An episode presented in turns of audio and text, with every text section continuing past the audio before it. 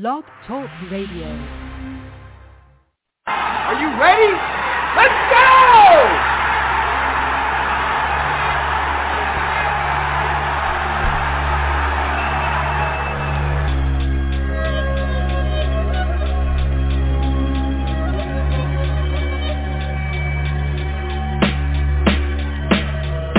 Now, from the IMLD home studios, in its ninth season, you are listening to In Much Less Detail, the podcast, where we cut through the noise and give you your NFL breakdown in much less detail.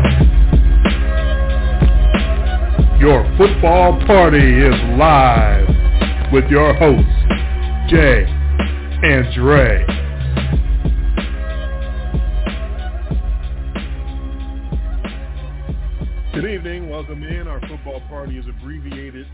Because we had our recap or what little bit of recap we could have since I didn't really watch much football last weekend. But we already had a recap show Wednesday night. So tonight is the uh, old school abbreviated hour-long version of our podcast where we just give you our picks and that's all we give you. You get the recap last Wednesday, like I said. You are listening indeed live to In Much Less Detail, the podcast. We are here with you on a Saturday night, September the 25th, 2021. I'm Dre. He's Jay. And I'm, I was taken aback because I, the phone line is already lighting up. Someone was waiting for our show to start because they have something to, to say immediately, and I, that kind of actually scares the, the hell out of me, to be frank.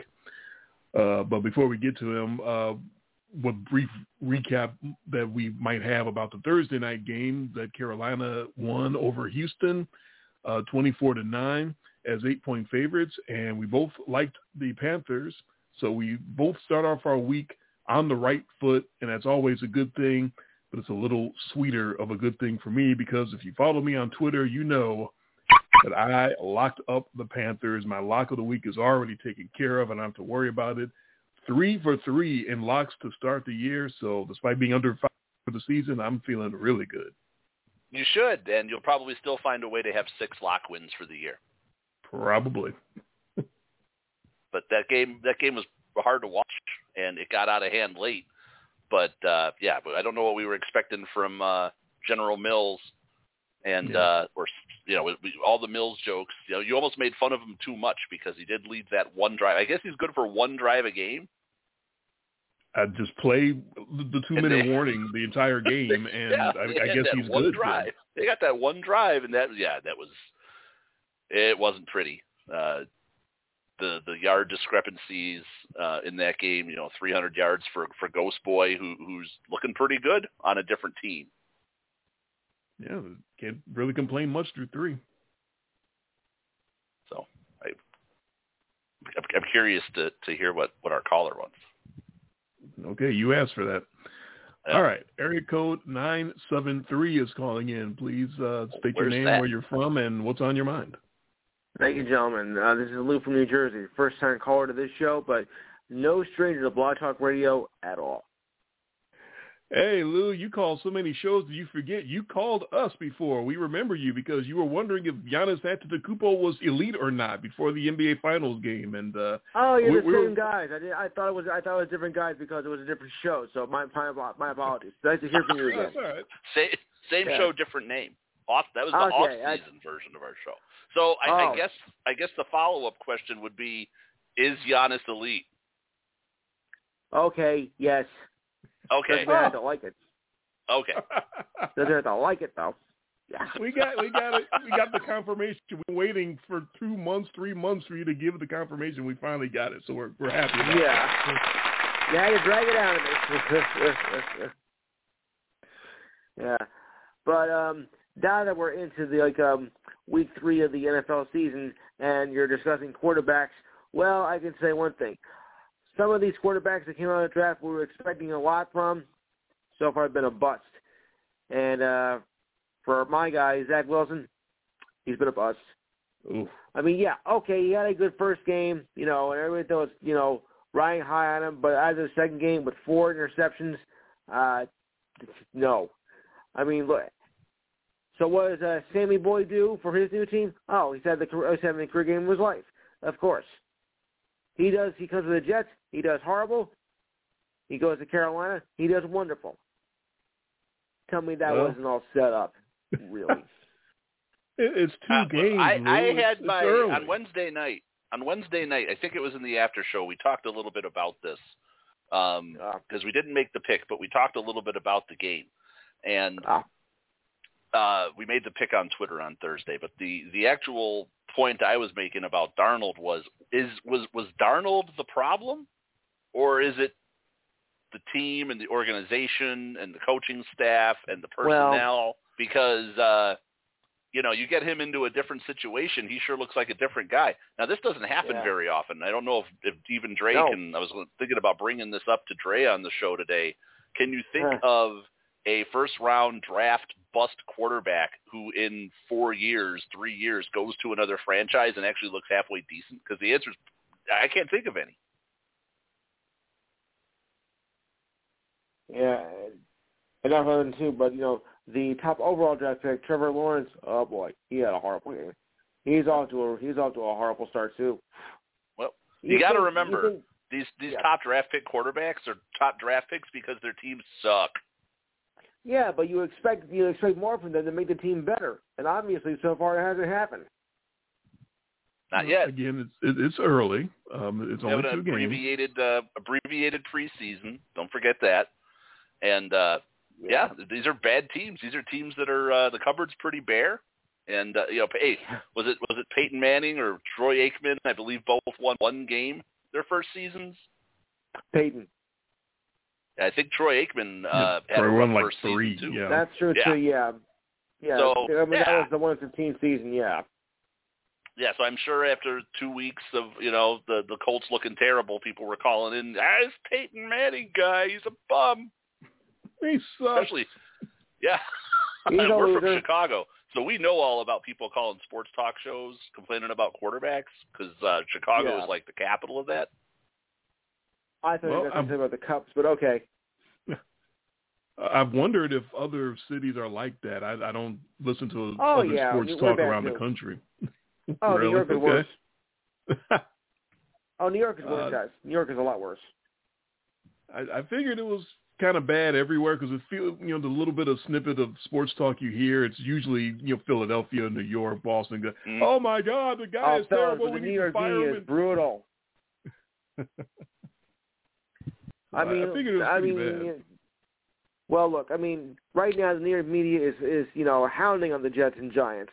I mean, they expected so much better, especially the Jets. They were looking, you know, uh, to get to get to get better uh, with Zach, but uh, so far Zach has been more of a hack. Oof. Yeah, that that That's was. They Yeah, can call him Hack too. Wilson. They might. Oh, after very after good. tomorrow, they might. Might call him Hack Wilson. Hey, that, that'd be a Hall of Famer. Uh, but Just don't call him old. looking at looking at the roster of the Jets, though, wh- how are they supposed to get better? Like right now with Zach Wilson, with, Yeah. who- who's he surrounded by? That's the problem. Who's he. Throwing have to? with, yeah, he's still in the wrong direction. That's the problem. Well, but if he even if he threw in the right direction, like who, who's out there? There- Yeah. There's just well, all these guys, you know, and, and even Trevor Lawrence in Jacksonville, even though he's he's throwing the wrong direction too. But uh, even Sure, if they yeah. get it straightened out, the the lack of talent around them is is a big problem, and we're going to see that tomorrow with uh, Justin uh, with jo- uh, I'm getting my names mixed up. Uh, Justin Fields making his debut Right. for Chicago. Um, the expectations dear. of that are kind of high, but who's he throwing to? How how's that going to go? Because I don't know if there's too many weapons for him to look. He might look as bad as as, as Zach Wilson tomorrow. It's And, And- and I my have a brother's feeling- my brother's a Bears fan too. Ugh. Oh, and don't forget too, uh, Belichick probably through looks at Zach Wilson that he had no idea what he was seeing out there. And that's what Right. that's what Belichick does to rookie quarterbacks. He he gives them a, uh rude welcoming to the NFL. And uh, yeah, Belichick Zach wants Wilson. everybody to be perfect. Yeah, Uh, hey, Zach Wilson not going to get completed it. six out of the seven balls he threw in the first half. It's just Right. you know, four of them went the wrong way. but they were completed. Yeah, like I said, he throws a catchable ball. Uh, clearly, it's not the direction we want it to. Uh, Boy, howdy! I all I can say, uh, Lou, is, is two games very early. I know there's a lot of bad tape out there already on these kids, but uh, the, the arrow can only go up because you can't play much worse. So you know, you got to let them break themselves in and, and get used yeah, to the speed of the game. It, it looks like they know, don't. With Owen with Owen two though, you know that's that's the bad sign. I know we get an extra game this year, but you don't really want to start Owen two because you got ground to make up. You don't want to fall too behind, you know, behind so early because it's awfully tough to catch up when you're only playing 17 games. It's not like in baseball or basketball or whatnot where you can have an early slump and then make up for it later. In football, you can't do that. I got bad news for you. You're going to face Von Miller, Bradley Chubb. I know, I know. And uh, it's probably the 0 3. I was afraid of that. Uh, just do what I do. Just Have throw, a drink. The, throw this year away. Don't worry about it. It's his first year. Just, this is his developmental year. He's got to get the speed of the of the league and get caught up. So uh, right. things can only get better. Is all I will say. Yeah, I, that's what I'm hoping for. But you know, still, off to an ugly, to an ugly start. That is something that you know that the Jets Jets don't want, the Jets fans don't want because we were expecting a lot better. Well, I was. Yeah, I, I don't know how many of them I were. think though. we have. I think we have found the root of the problem. yeah.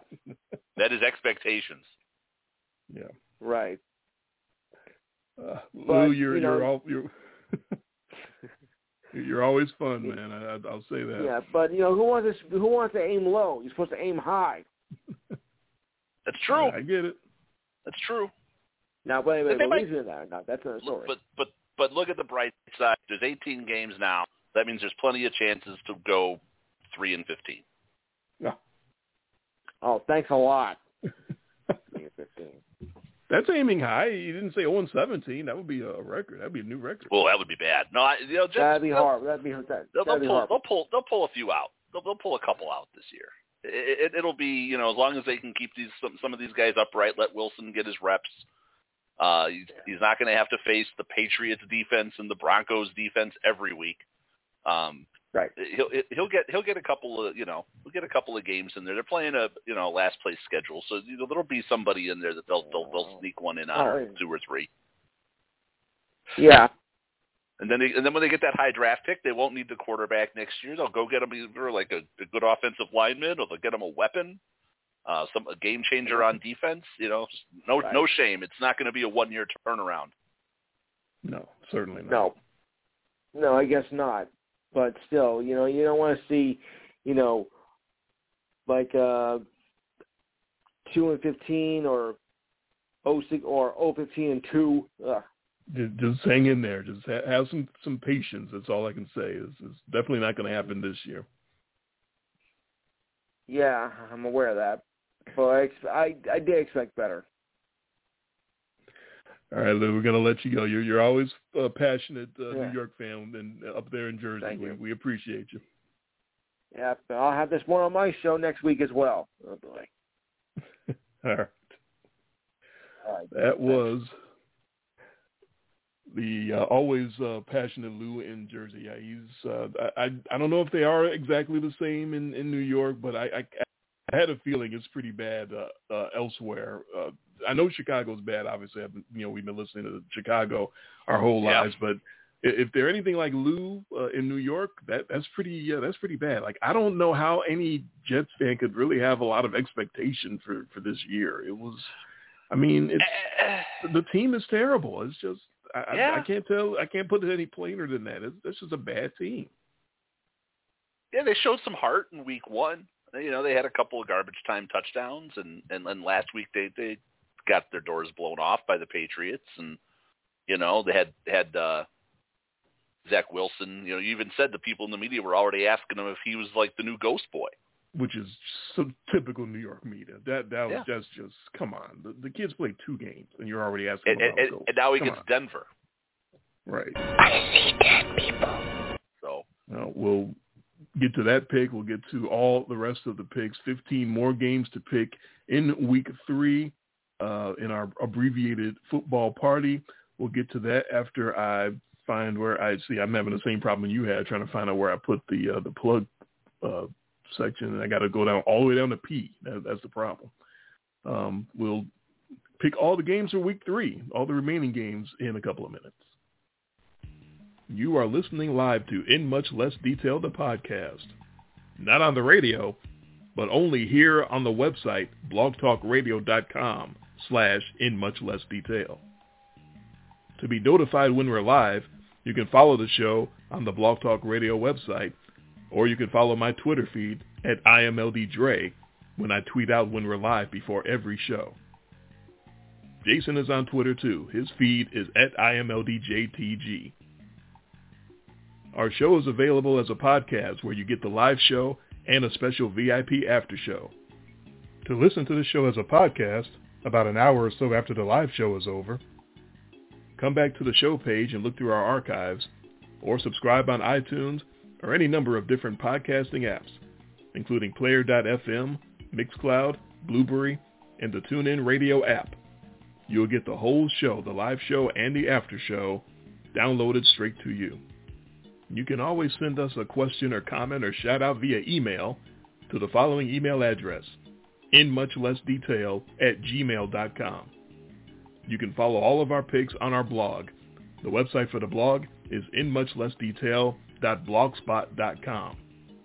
Our Thursday night picks will be available Thursday afternoon on our Twitter feeds.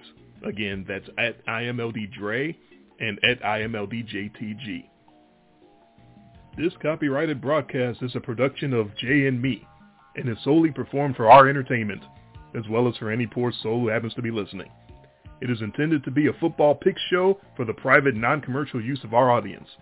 Any publication, reproduction, retransmission, or any other use of the descriptions and accounts of this podcast without the express written consent of Jay or me is strictly prohibited. All right, nothing feels better for me than to sit back and just let let fly with the picks, not having to worry about the lock.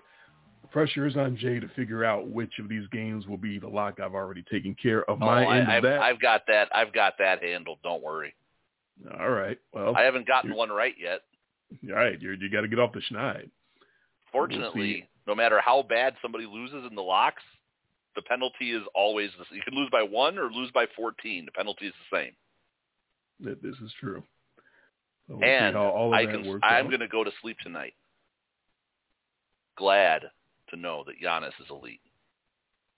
The, the confirmation. We've been waiting so long. Mhm. Finally, Lou admits. Somebody from New York admitted that somebody is elite that's not in New York. That that we just made news tonight, man.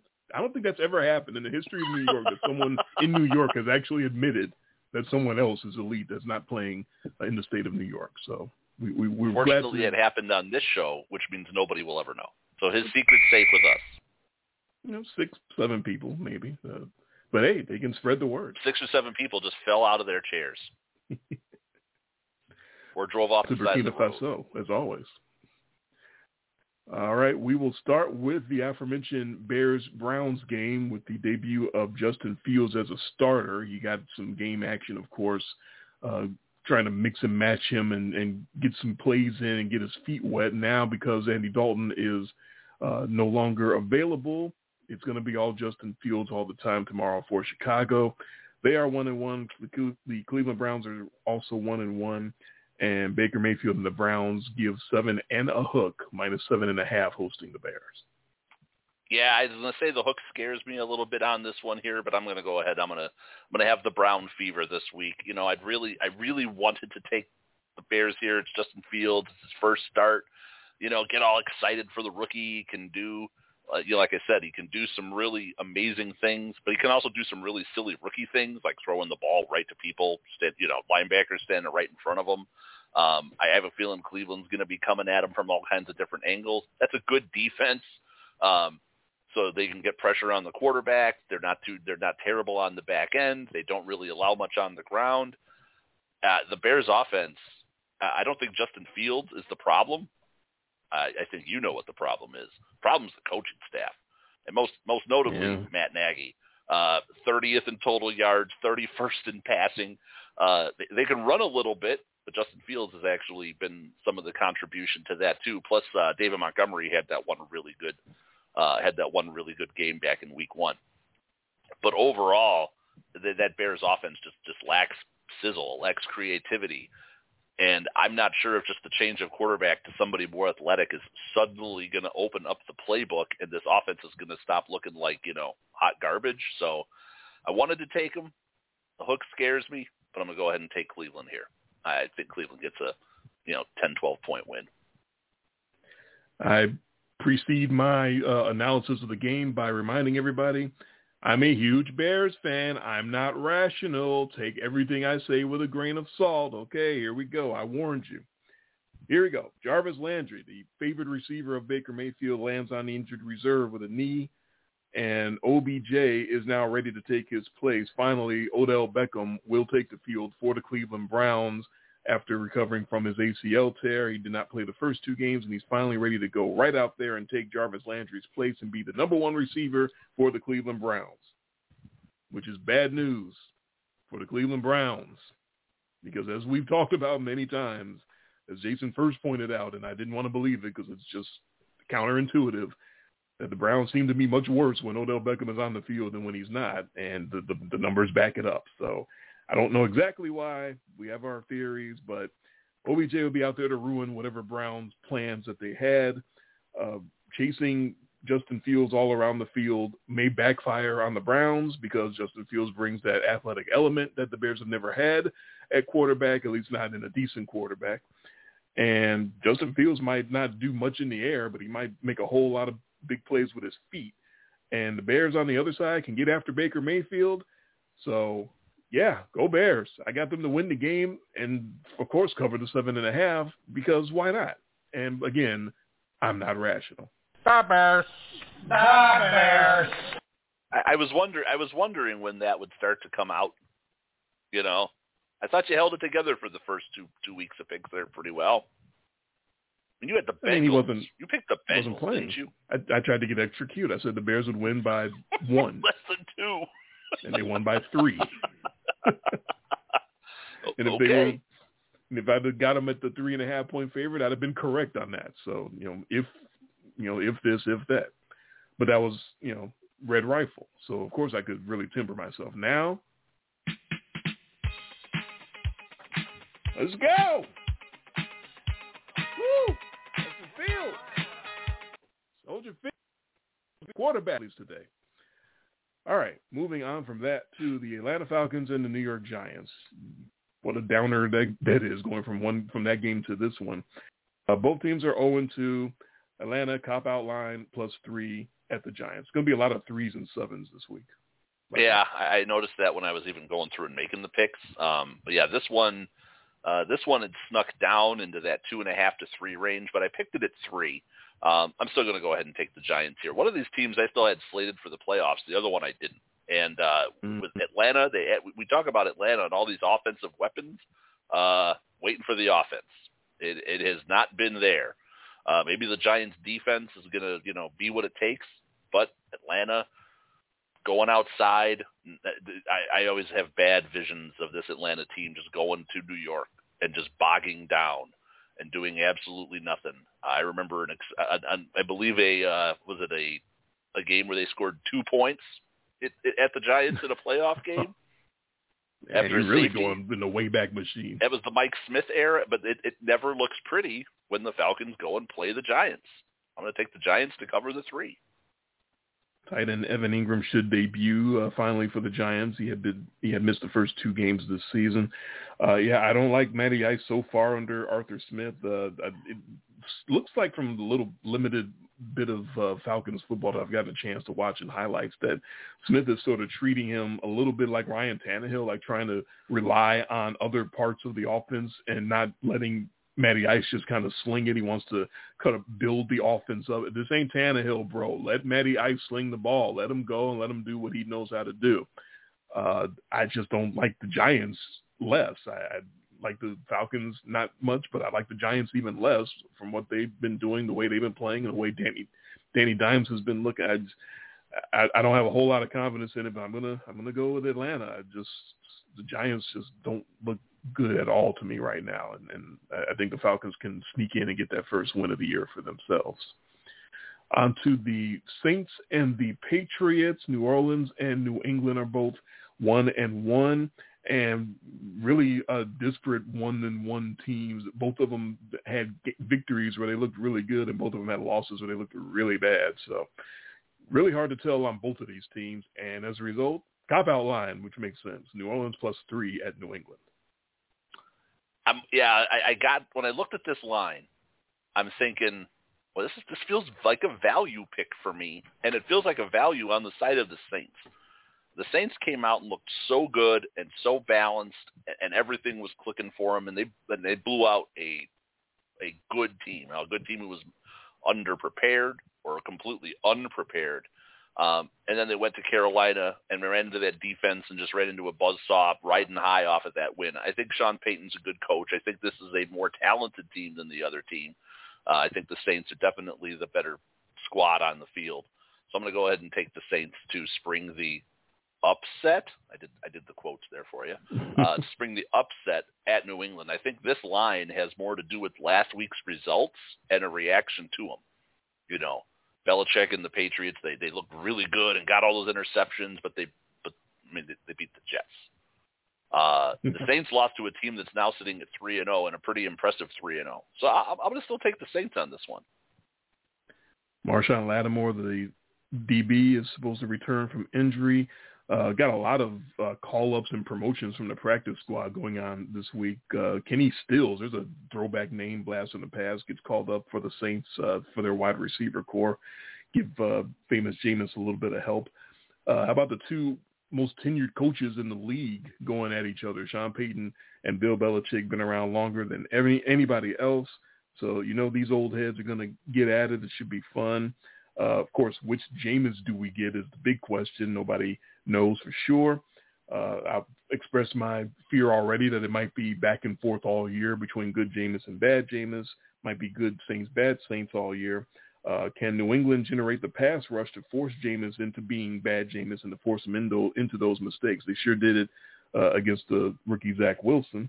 Uh, or will Dennis Allen on the other side dial it up for the Saints defense and get after Mac Jones. That's the part that people don't pay attention to. Uh, the Saints defense has been a big part of their success over the last several years.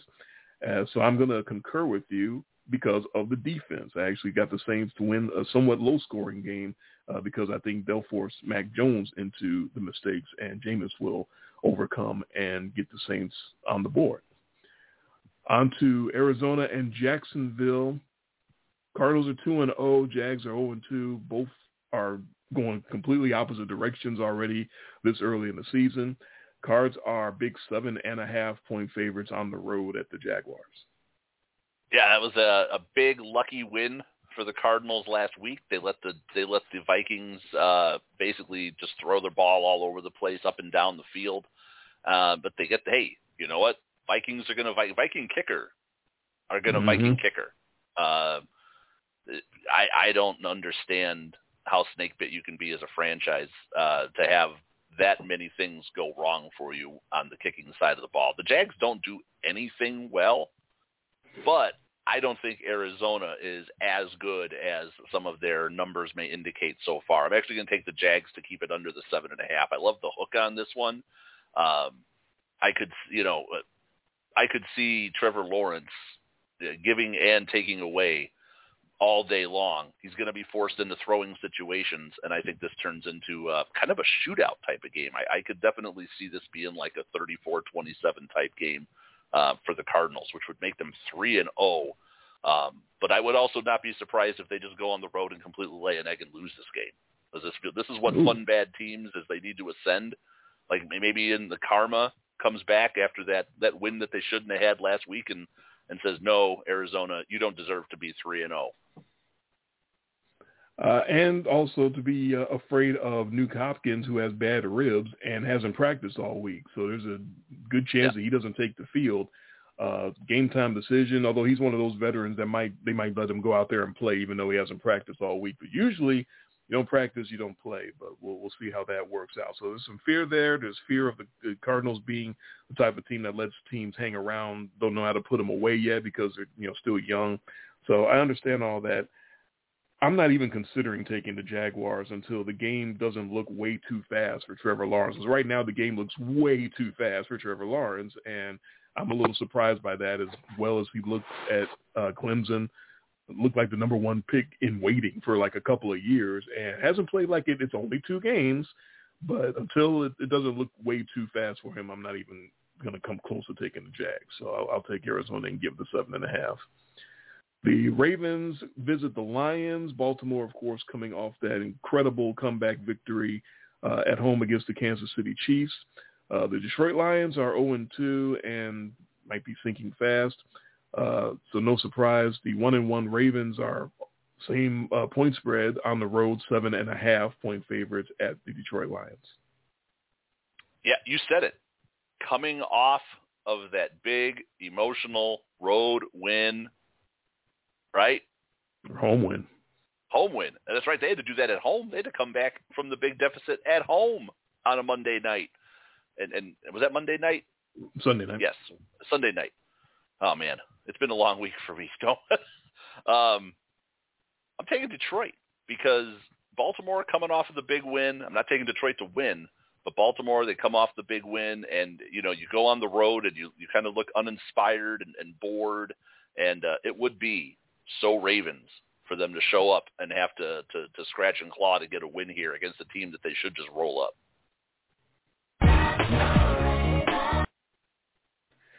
And the defense has lost some uh, several players this week to the Goop.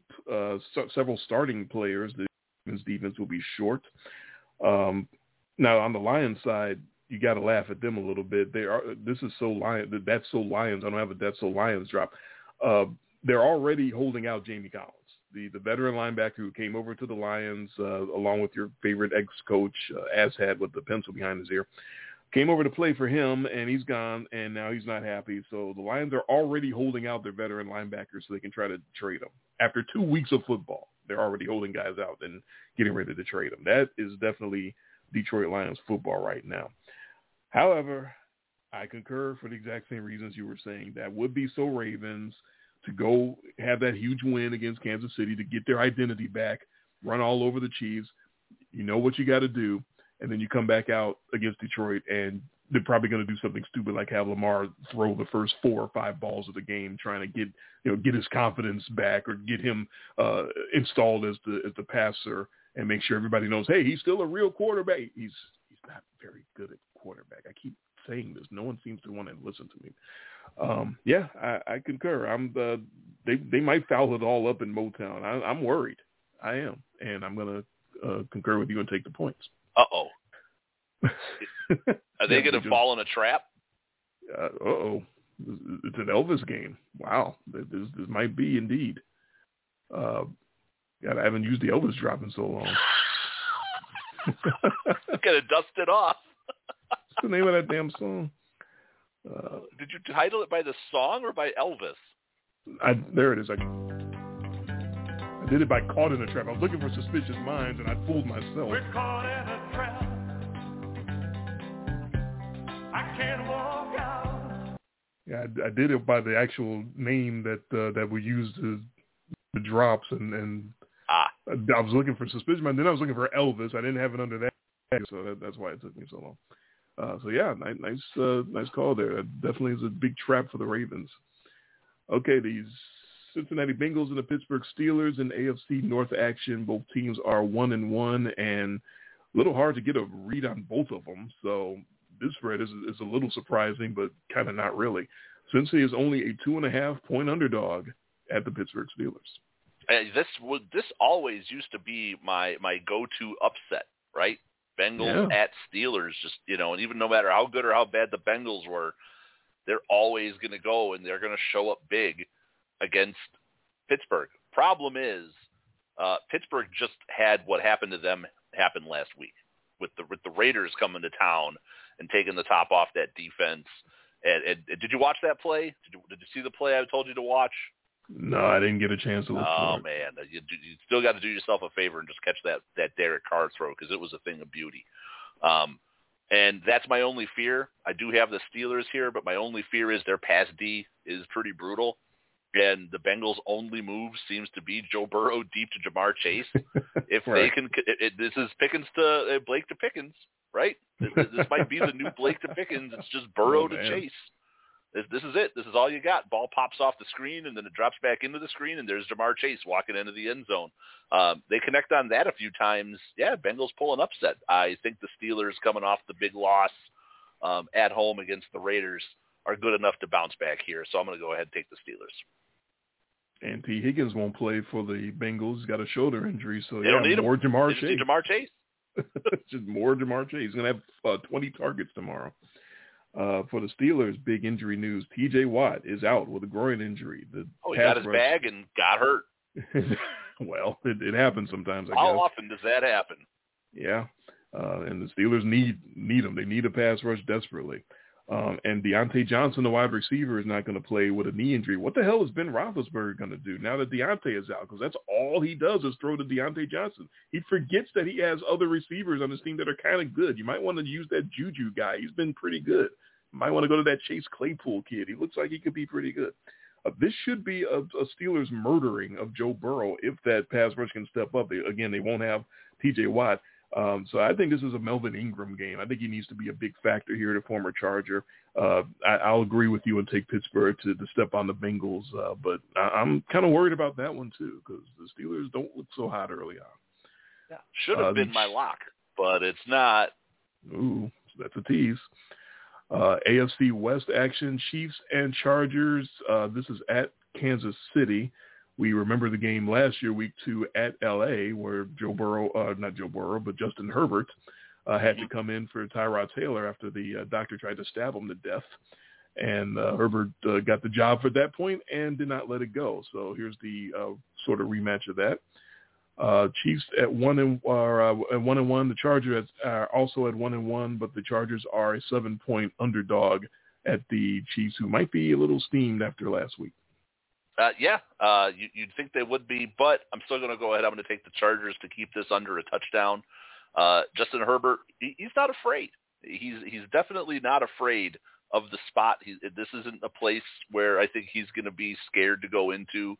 Um, I think he's going to have to throw to keep them in the game. I think they ultimately lose, um, but I think that uh, he has to throw enough back and forth. This feels like a shootout. Another another one of these games. I have a feeling is going to just end up being a shootout back and forth. Uh, and I'm going to take the Chargers to keep it under the number. Uh, it should be an exciting game. Uh, the offense and the uh, over and the over-under will get a boost because there's a couple of big defensive uh, issues in this game for the Chargers. Joey Bosa hasn't practiced all week, so he's not looking very good for the game, and the Chiefs have already ruled out Frank Clark. So uh, both quarterbacks might be able to stand back there and just kind of gunsling all day, so uh, that's good for them. Um, but I love the uh, weeks like this where we see things like really differently on all the games. So uh, KC will be motivated as hell coming off that Baltimore loss, and they need to show Justin Herbert that he's not there yet. He tried to show them in week two last week, uh, last year, almost beat them straight up, uh, the defending champs.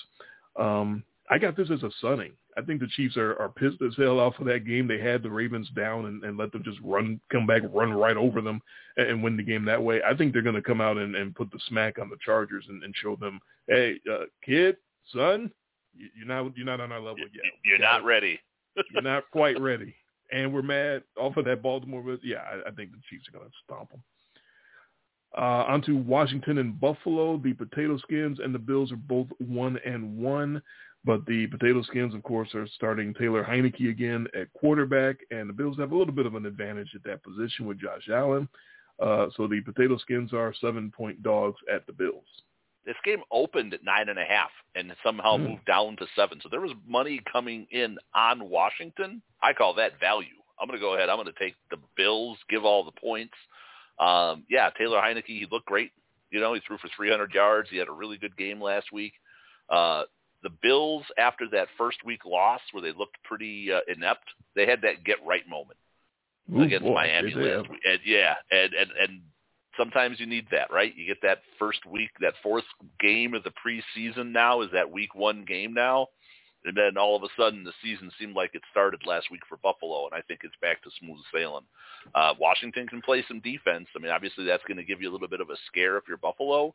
Uh, but Buffalo's defense has actually played pretty well the first two weeks so far. Of course, that happens when you play against the Miami Dolphins. um, but they also uh, played a pretty good defensive game against the Steelers um, in Week One. Their offense just wasn't clicking. Now that the offense looks to be clicking, watch out. I'll take the Bills. Give the points. I don't have a a tight fit on this game. I don't have a, a big feel either way. Project has been underwhelming uh, to start the year, but the Washington defense has been underwhelming as well. Uh, they've been getting Yeah. lit up more than I thought they ever would. Uh, so which one bucks up and comes through and, and puts their, their stamp on things?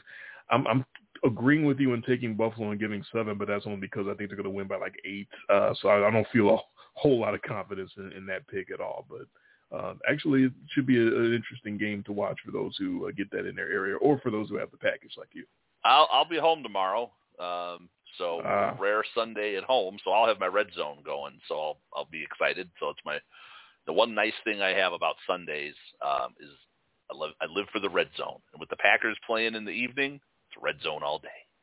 Oh, there you go. Uh, I, I still haven't ever uh, checked out that red zone thing. Everyone thing who, ever. It yeah, is the everyone best who thing ever. does it says it's it's awesome. You So can't I- I watch gotta- football. You, you just can't. I can't even. Want, I don't even want to watch the local game Huh. because I just like give me just give me that for especially for that first three hours on at noon when you got those like eight nine games all going at the same time. Yeah, just give me the red zone all day long.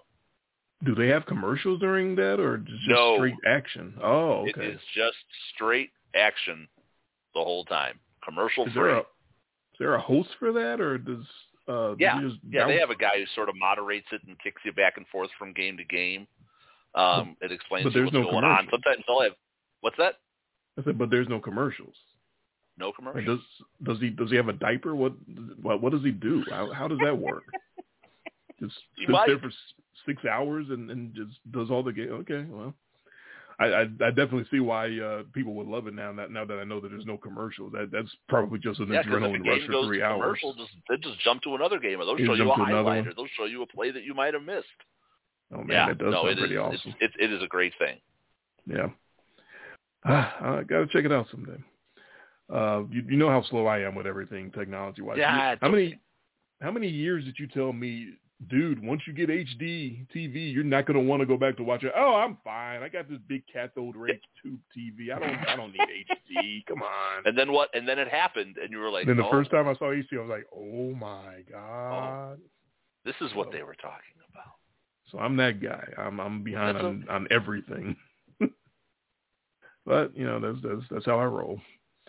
All right, uh, moving on to AFC South, Indianapolis, Tennessee. Uh, I have no friggin' idea what the Colts are going to do at quarterback. They might go Carson Wentz and his double ankle thing. They might fly Byron Leftwich in and have him uh, carry on the tradition of carrying the quarterback down the field between plays because I don't know how you play quarterback in the NFL with two sprained ankles or whatever he's got. Um, or they might go Jacob Eason, whoever that is, uh, not Tony Eason. Those of us of a certain age remember Tony Eason. Uh, or that they've actually had Brett Hundley uh, taking the first string reps Mm. all week, I believe. So Mm. that's uh, Mm-mm. yeah. I don't know. Mm. No one, no one knows which way they're going to go. Um, and for the Titans, Bud Dupree is questionable. He's got a knee injury. Taylor Lewan returns. He didn't play last week. He had a knee injury, and I don't know if that's good or bad for Tennessee because Taylor Lewan, of course, in week one got used as a turnstile by Chandler Jones. So if he wants to come back and be better than that, that's that'd be great. Uh, Colts at 0 2. They are six point dogs down here in Nashville at the one and one Titans. I believe the Colts defense is going to admirably keep them in this game, but they have that, that is a rudderless ship on offense. Uh, there's there's no direction there. Carson Wentz with two bad ankles would just be a stationary target for the for the for the Titans to tee off on. And I don't have any trust in Jacob Eason or Brett Hundley. They could be both in the backfield at the same time, and it wouldn't make a difference. They could just play two quarterbacks at the same time, confuse the hell out of the other team. Don't know which one's going to get snapped to. It won't matter. I'll take the Titans Well, here. Give them, give, men give on the offense. points. It doesn't right. matter. Give, give me the Titans. Give the points. Uh, I got a feeling Hundley will get in one way or another. If he's been taking all the reps, uh, they they Oh, might why? start. Well, they because they might want to really start with Wentz, but he's got if he's got two sprained ankles, he's got to come out at some point. I'm sorry, he's not going to finish the game if he's got two sprained ankles. Uh, so we might get Brett at that point, and, and the Titans will then feast once Brett Hundley gets in the game. And the Titans don't even have a pass rush, and they'll still feast because it's Brett Hundley and he sucks. So I will concur with you and take the Titans and give the six. And now time for the late afternoon action, starting with the Jets visiting the Denver Broncos. Close your ears, Lou in Jersey. We're talking about the 0-2 Jets.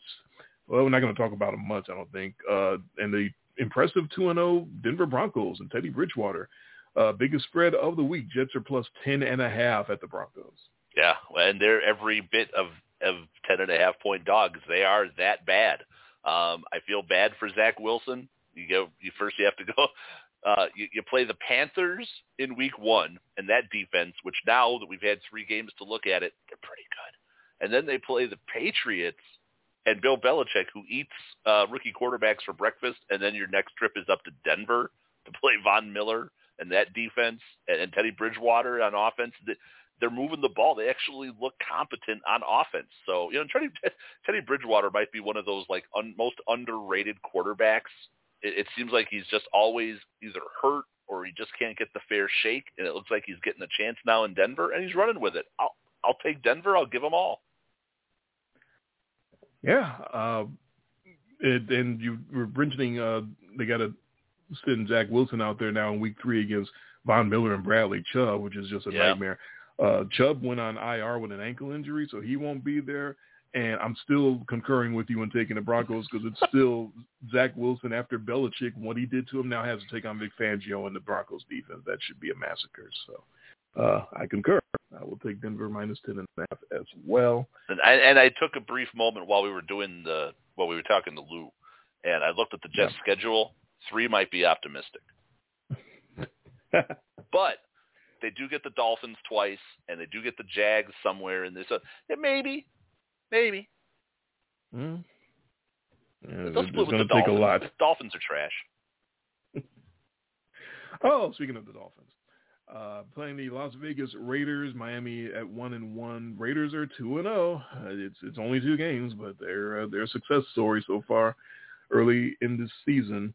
Uh, Dolphins, Tua, Tua time. It, it's on hiatus. He's got fractured ribs. He's on IR. So for the foreseeable future, Jack Brisket is the man under center in Miami.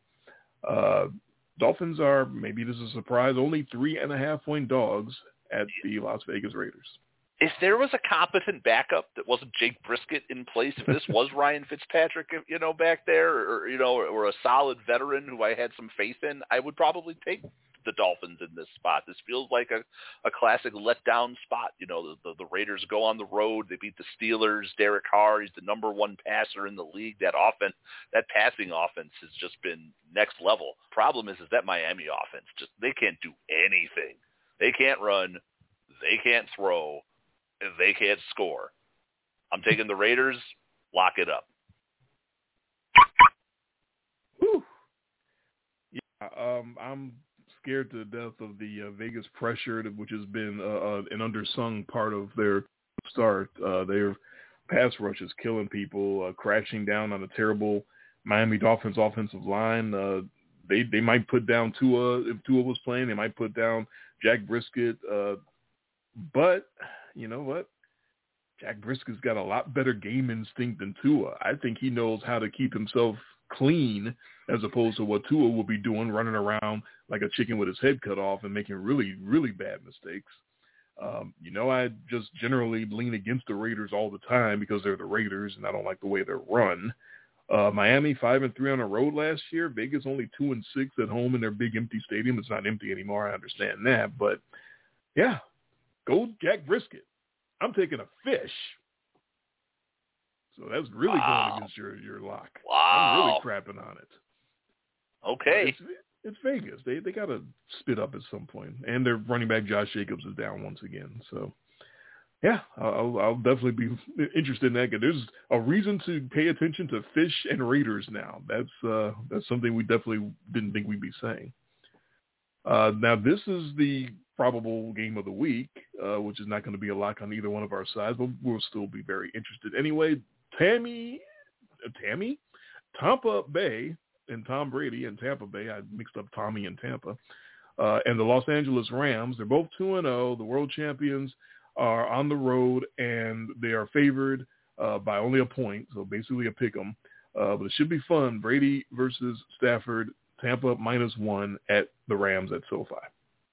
The one thing that's really uh, stood out to me, you know, that's not getting a lot of you know run or being talked about very much in how impressive the Bucks have looked in their first two games, and they've looked really good.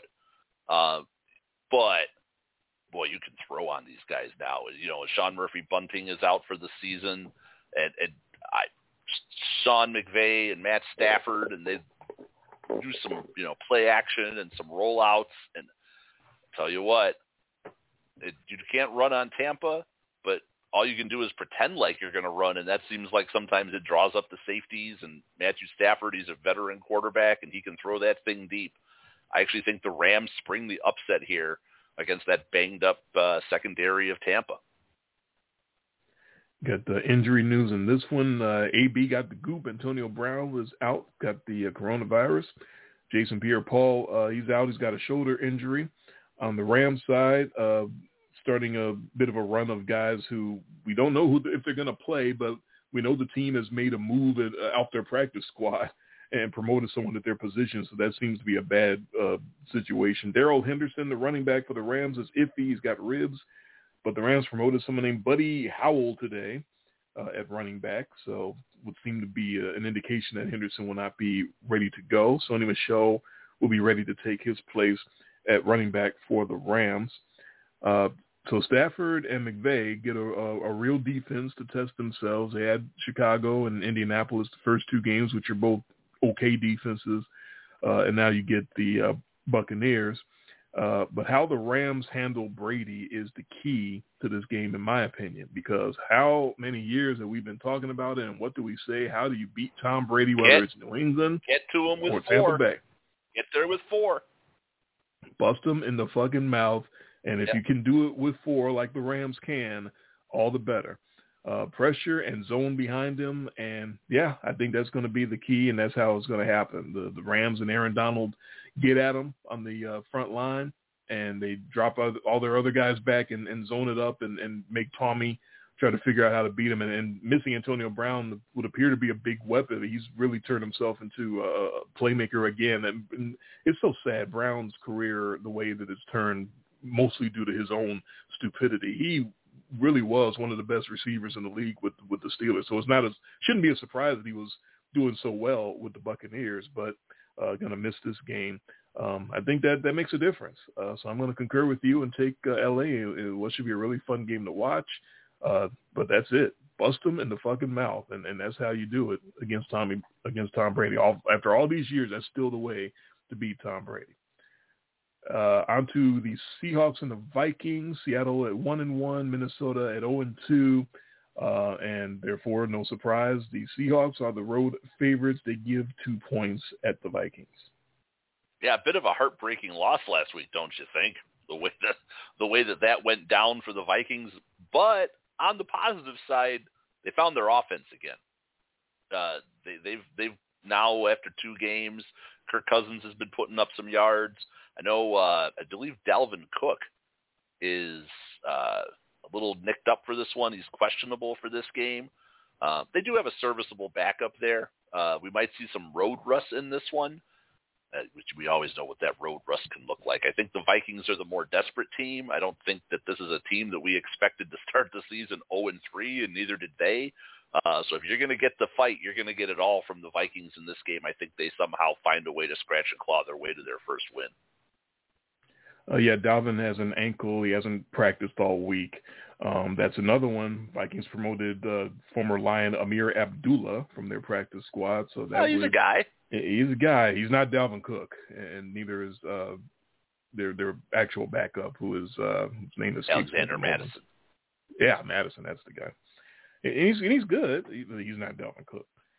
Um, so yeah, that that would be a, a, a bad indicator. And I'm a Dalvin Cook fantasy owner, so believe me, I'm keeping my eye on that, on any news that I can find about that, because that would appear to mean I have to look at somebody else to start uh, at running back uh, tomorrow. Um, but yeah, uh, fascinating game actually to me. Seattle versus Minnesota. Both secondaries should get lit on fire all game long. We know Seattle is the Legion of Room, and we know Minnesota has had trouble covering guys. Uh, Dalvin would have been the difference if he was healthy. He's not healthy, so he might play and he might be ineffective and he might not play at all. Uh, Seattle doesn't have a Dalvin Cook, but Minnesota doesn't have a Dalvin Cook. So because he's going to be not a, a, factor as far as I'm concerned, I'm going to go with Russ uh, to pull it out on the road because the Vikings don't seem to know how to stop anybody in the air. So I will take Seattle and give the two. And hopefully this won't be the game where I should have got cute and Seattle wins by only one.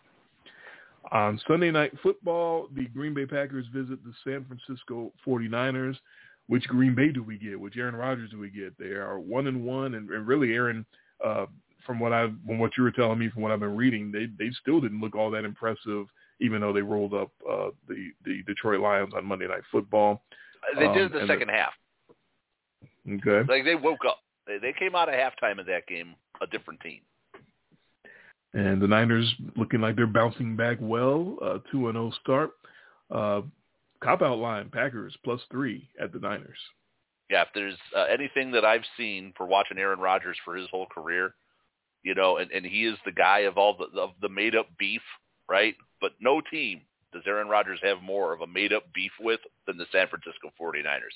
His hometown team, the team that he wanted to draft him, the team that drafted Alex Smith number one, and it has been his life's goal to shove it up the 49ers' ass every chance he gets. I'm going to take the Packers here uh, because it's all you need. Just all Rodgers seems to need is motivation. When they lose, it's because he's bored.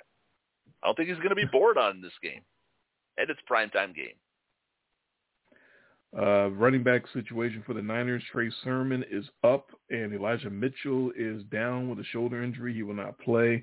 Uh, another promotion, another former Lion, Kerryon Johnson gets promoted from the practice. Uh, former Detroit Lions uh, for five hundred dollars, getting promoted all over the place today. Um, I don't know if uh, Mr. Is, is, is Sim still alive, or is he is he no longer with us? Barry anyway. Sanders is coming out of retirement for somebody this week and could probably still play his ass off today, honestly. Yeah. If, if we're being honest. He'd make some guys miss. Uh, even in the Packers squishing Detroit, the Packers uh, didn't look all that impressive. Like you said, second half they woke up. But uh, I'm looking at the airport. The little bit that I could see, you know, craning my neck, um, looking over the, some Home Run Inn pizza that I got at, the, at Midway while we were waiting for our next flight. Oh God, I miss Home Run Inn pizza. Um, I, I, I saw something you had been referencing before the season season even started. Saw some terrible Kevin King coverage. Like, what is he doing hmm. out there? He yeah seems like he doesn't know where he is or where to go or what to do. Like, how, how long have you been playing in the league at this point? Um, He's pretty I think bad. It's gonna, I think it's gonna be a, a, a good game. I think it's gonna be uh, close, but I'm I'm gonna side with the Niners. I think just as a whole right now, they're the the unit to trust. The Packers, uh, I, I guess I still still got some residue off of that New Orleans game. Like I don't know if I can trust them. I don't know what to believe. Um, and I think the Niners defense is trying to uh, get back into into the form that they used to be in, and they should be tough. Um, so I'm going to take Jimmy Garoppolo to, to go three and zero oh and beat the pack. And Monday Night Football, NFC East action, the Eagles and the Cowboys, they're both one and one. And I was shocked to see this because Cowboys usually get all the love, but cop out line, Eagles and Jalen Hurts plus three at the Cowboys. Yeah, and we use that term loosely, I believe. Uh, action. Yeah. But uh, yeah, the the uh, the the Dan Quinn Dallas defense is trash. So they're going to be able to let the Eagles hang around in this game. The Eagles can run. They are going to be effective throwing because everybody can be effective throwing against that secondary. Um, and I have a feeling again we're going to see a game that's back and forth. That's going to think it's going to be high scoring. Uh, the Cowboys get the big primetime spot, and it's Mike McCarthy and Dan Quinn. So yeah, give me the Eagles to win. Um, and I'm worried about the Cowboys. They got a lot of injuries. Michael Gallup's out. Uh, Amari Ribs got um, Amari Ribs. Amari Cooper has bad ribs. He's going to try to play. Um, but even that, uh, I, I think the, the Cowboys will pull it out. I think they, they get a bit of a wake-up call, and Zeke will respond. He's been threatened to get benched, and I think the Cowboys cover and win it by eh, maybe 10. More on our after show.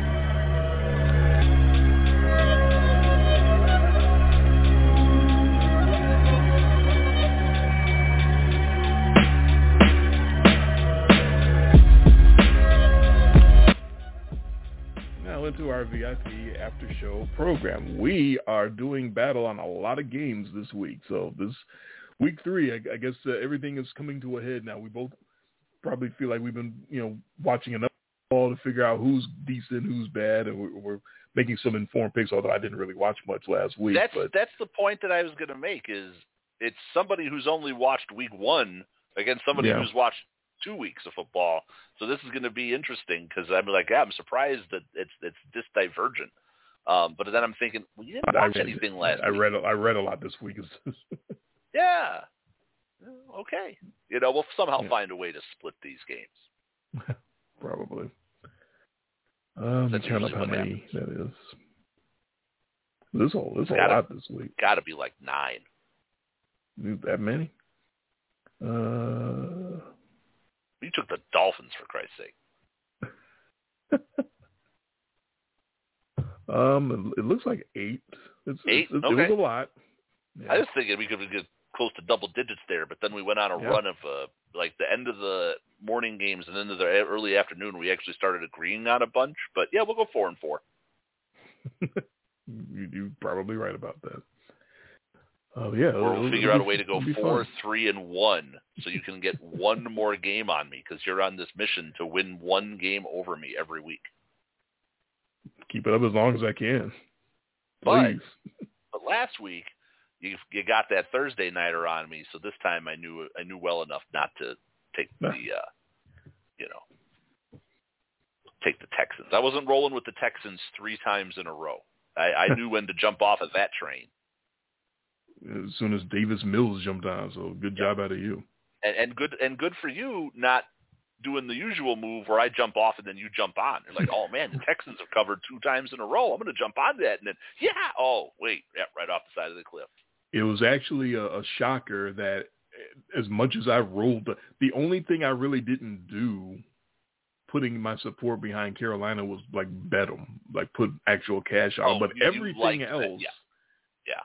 like picking them as my lock, uh, running to the waiver wire and picking up their defense and starting them in fantasy, like everything I did, uh, supporting the Carolina Panthers over the Houston Texans this week, that usually completely blows up in my face. So for that to actually have worked uh, was was awesome, and it was it was a bit of a sweat because, like you were saying, that uh, this this Davis Mills kid found his groove in the two minute warning before halftime, and uh, actually started looking decent. And I'm like, uh oh, if they do that all in the second half, th- this is this is some trouble. Uh, but he, he couldn't put it together in the second half. He, he wasn't very good. That whole team is, Yeah. is not very good. And They even found yeah. a way with Christian McCaffrey getting hurt. That's that's the other part that scared the fuck out of me. Like, oh my god, they they showed the close up of his of his hamstring popping, and it's like, Yeah. oh no. Uh, Yeah. So see whoever his backup was come in and just keep running into They got the back yeah, this kid I've never heard of. His name is Hubba uh, Hubba Bubba.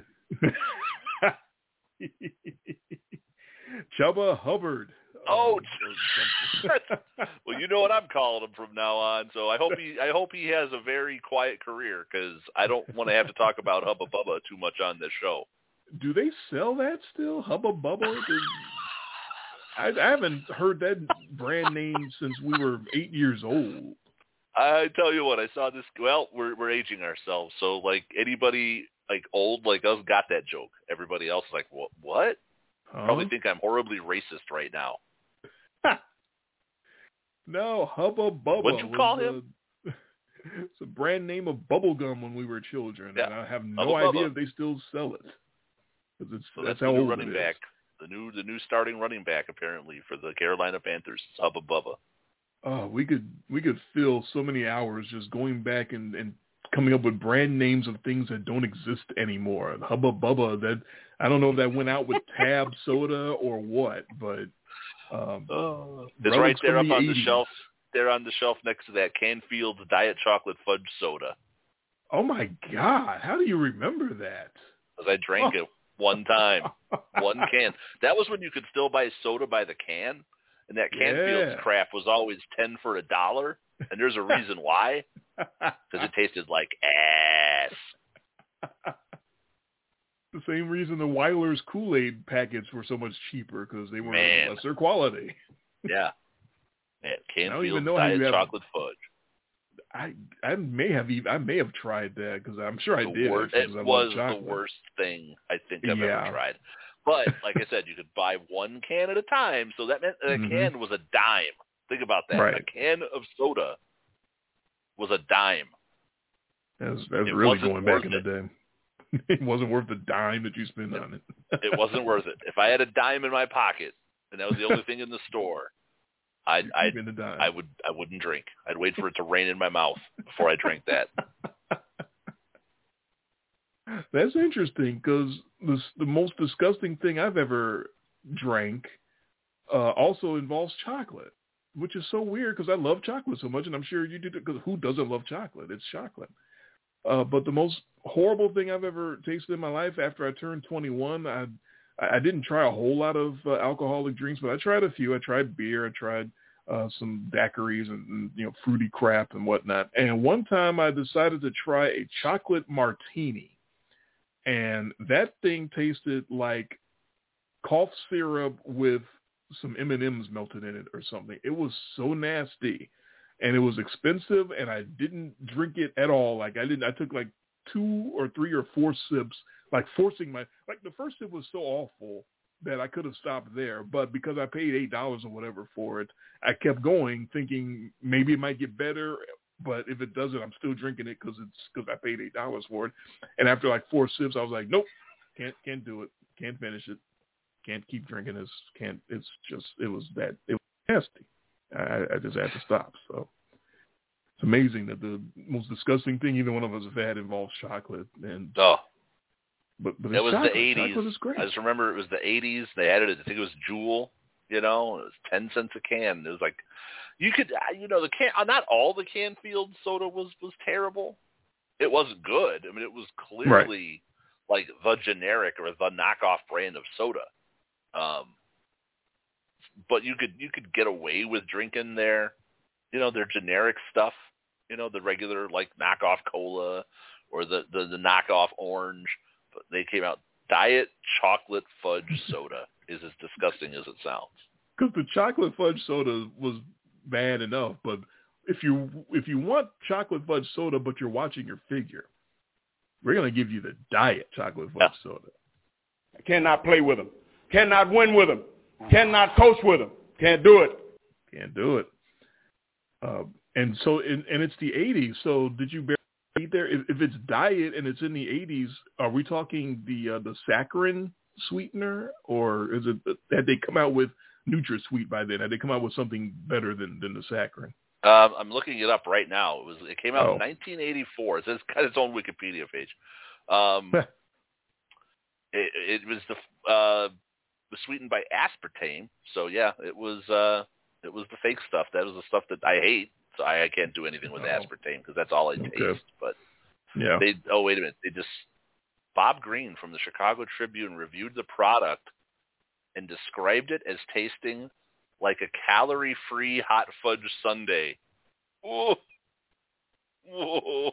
Was that was that him trying to compliment it?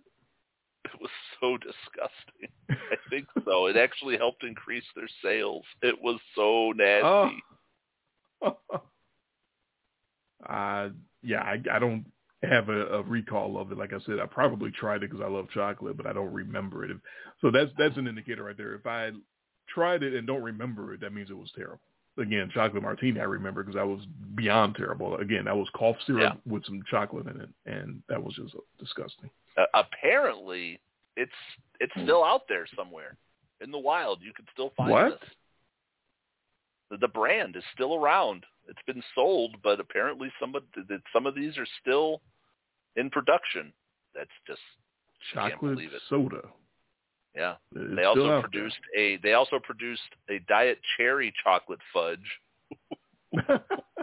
and a diet boy. peanut chocolate fudge soda. oh, okay. All right. Someone was drunk and, and was trying to come up with different things there. yeah. You were mentioning the generic sodas and or the the off-brand sodas, and it Mhm. reminded me of the generic sodas at Jewel, which were also very cheap and you know uh, in that same neighborhood of like ten cents a can or something like that. And yeah, same thing. Like certain flavors were passable, like the grape and and the colas, um, but I remember the Jewel uh, cream soda specifically because it was basically water, and I wasn't I love creams. Yeah, I love cream soda. It's kind of it's almost hard for me to to for someone to mess up cream soda because it's cream soda. Like I I very rarely have had a bad cream soda, but the Jewel cream soda was terrible because it was basically just water. It, it tasted so watery. It was just not good.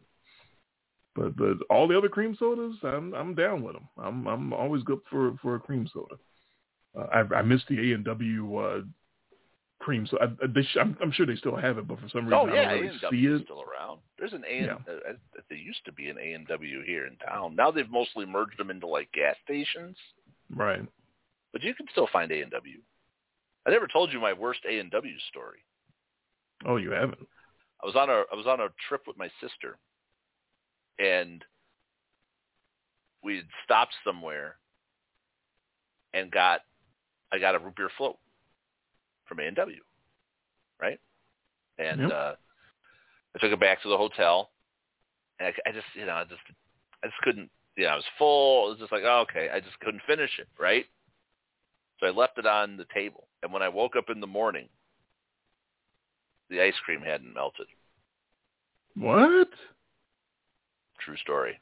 It was still floating on top of the root beer. So, in other words, that probably wasn't really ice cream. Correct. What was in the root beer float? To this day, I I'm like afraid to know what was in the what what's their ice cream made out of because that that should have should have melted and just it's like become McDonald's food, right? Yeah that should have become like that that that yummy mix of root beer and ice cream that that's like the bottom of a root beer float. It shouldn't still be floating on top, well, you didn't give it and long it enough. clearly Give was. give it two weeks. It was also not 26 degrees in the hotel room. It was disgusting, and I don't honestly think I've ever had one since. And this was, oh, this had to be over 20 years ago that that happened. It's probably still not melted somewhere. right. Like those uh some places will have uh displays of McDonald's food from 1994 and it's Yeah. the, the burger is is still intact. It's like this is not what food's supposed to do. It's supposed to degrade at some point. Mhm. yes, a ice cream and a Uh. root beer float, where you would think the root beer is above freezing, the ice cream is below freezing. The above freezing element usually wins out pretty quickly. It does not Usually. leave the ice cream still floating on the top of the root beer the next morning. Unless That went immediately in the toilet. and, and probably messed up the, the sewage system wherever you were. It was it was in Minneapolis. Otherwise, a bit, you would have thought maybe I was in Flint, but I was in Minneapolis because then they would have Ah. pegged that whole water crisis on me. Of course. It was root Yeah, beer uh. Danielle Sargent took a look at that uh, root beer float, and she had a, a question about Oh. it. She was, Lead of the game, 72-71. yeah, I think that's pretty much everyone's reaction to that. That was pretty much um, mine. Since we're going off of Kings and Non Sequitur, are there any other foods you can think of that you haven't Ooh. had in years because you had a bad experience with it, and it, it just left you like, no, never again? Not that I can think of. You know, I'm, I'm trying to, you know, something that I just won't give another chance because it was just like so bad that I I can't do it ever again. Um, You know, and I've, and I've got, a, you know, I've been, I'm sure, in plenty of situations where I've gotten something nasty or undercooked or Yeah. uh, in situations like that. But I can't think of anything off the top of my head where it's just no, I, I will never touch that again, no matter what. I mean, there are things I Uh, won't eat. I won't eat olives. Really? You know, there's just yeah, I hate olives. They're nasty. The devil's fruit. Uh, Brussels sprouts. My wife's always trying to get me to eat Brussels sprouts. Oh, the worst. I'm not. And she tries to like doctor them up, butter, bacon. You know, you Right. can't Paula Deen these things and make them taste any better. Oh come on, honey! all- I can make anything taste good. Always gonna just taste like nasty ass Brussels sprouts. And I think that goes back to my English childhood. I peas. hated, I hated, I hated them with English and late night bacon. It's all good, baby. Oh, English peas. What was that? Just peas and butter, Yes. literally. but it's English peas. Uh huh. I think that was the name of your fantasy team one year. Because it's so stupid. and I think mine was late night bacon. That's not a recipe. Taking peas and put, putting butter on them. That's not You a mean taking recipe. a few strips of you mean taking a few strips of microwavable bacon and putting them on a paper plate with a paper towel over them and putting them in the microwave isn't a recipe that should be in a cookbook? That's also not a recipe. That was also not Paula Deen. That was Rachael Ray Uh, with the with the late night bacon. our, our apologies to Paula Deen. Yeah, but no, English peas, that's not a recipe either. Just taking a can of peas and dumping half a stick of butter in it is not a recipe. Uh, Now, I would call that cooking if I did it. right. Well, but that's not a, a cookbook. That's they don't have men's cookbooks out there for for confirmed If I put more than one thing together, it's cooking. that's cooking. Sure. My wife is walking by right now cranking up. If I take cereal and pour it in the bowl and add milk, I cooked. That's you didn't cook anything, but you- but you prepared a meal. What if I I, I if. I toast if I make toast and Oh. then put butter on it, I cooked. I actually Oh. really I I cooked I really cooked crazy the other day because I took cans of tuna and then I added ingredients to that tuna and then made toast and made tuna fish sandwiches. I cooked. wow. That's the extent pretty- of my cooking. I'm not much That's a a lot for you. Actually, the only thing I can actually kind of halfway decent cook is eggs. I, I make good eggs. That's good. Yeah, I do that okay. Uh, they, uh, my wife and, and some coworkers were getting on me because I combined tuna with something and tried to make sandwiches out of them, and they were like, "You don't, that, that doesn't go together." You mean like Um, so I canned don't- tuna? Like your, Yeah. your StarKist? Yeah. Just, all right. Here, here's your recipes. This is all you need. Miracle Whip and some sweet relish. That's all you got. To put do that. There you go. Put it on some toast with a slice of American cheese. It's really good. That's your tuna melt. And now you've cooked a, a tuna melt. Oh, I, I like my, my uh, I know people like my wife's family were like blown away when I told them I put sweet relish in uh, my tuna. that was like well, the way I was always brought up. That was the way we ate it, and I didn't realize Mhm. it was some like ancient Chinese secret. because they know you don't really cook much, so they were probably Oh, yeah. you know, impressed that Yeah. you were able to add that ingredient in. Uh, no, what I, I did mean- was I, oh, I was I- to say because my my wife doesn't like my cooking because I, I like botched a meal so bad when we first started, you know, going out, and uh, I tried to make uh, chicken in the crock pot, right? She's like, well, you just take something and you throw it in the crock pot, and then you you put a liquid in there. So I put the chicken in there, and, and I used sweet tea as my liquid. I thought it'd give it like a, a nice crust, right? I cooked the chicken in the sweet tea, but then I also threw, I also threw like uh peaches in there, right? I was looking for stuff. I threw peaches. I threw some cinnamon sticks, and uh the peaches were like those half peaches that you get out of the can. oh, And uh apparently, when you put everything in a crock pot in the liquid, everything starts to like absorb its other's flavors, right? yes. So my wife gets home from work. Well, she's my girlfriend at the time. She married me after this, and uh All I can say is the peaches tasted like chicken. Yeah, you, you got some chicken flavored peaches. That's, And I That's don't know works. of anybody ever who can claim that. They actually made peaches taste like chicken. But I did. I haven't had to cook many times since then. what she did, what she I'm sure. like, okay, where's the pot? Got sweet tea? Got canned peaches? I'm going to redeem myself. No, no, no, it's okay. I'll make dinner. right, that, that's what she figured out Yeah. after marrying you is that you did Yeah. that on purpose. I'm bringing it. I'll, I'll pick something up on the way home. you did that We'll on order- purpose. So you, we'll order Chinese. would she would never. I wish I was. I wish I was that smart to botch something so bad on purpose. I actually take credit for that, but no, it, it, was it was an actual effort. Well, I don't know if you're the food person to ask in uh, this opinion, but I'll do it anyway. All Uh, I I'm did good was, at. I, I can. I, I'm good at eating. I could be like a food critic. I just. I can't cook. Same here.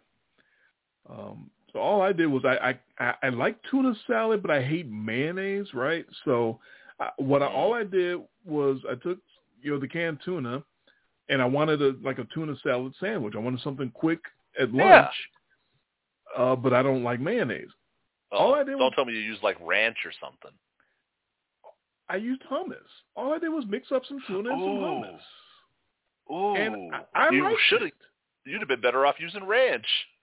Oh, come on! I liked it. It wasn't like plain. It wasn't plain hummus. It was like you know the garlicky type hummus. So I can't It- handle it- hummus. oh, it's just ground chickpeas. There's nothing wrong with hummus. I don't, I don't like Oh. hummus.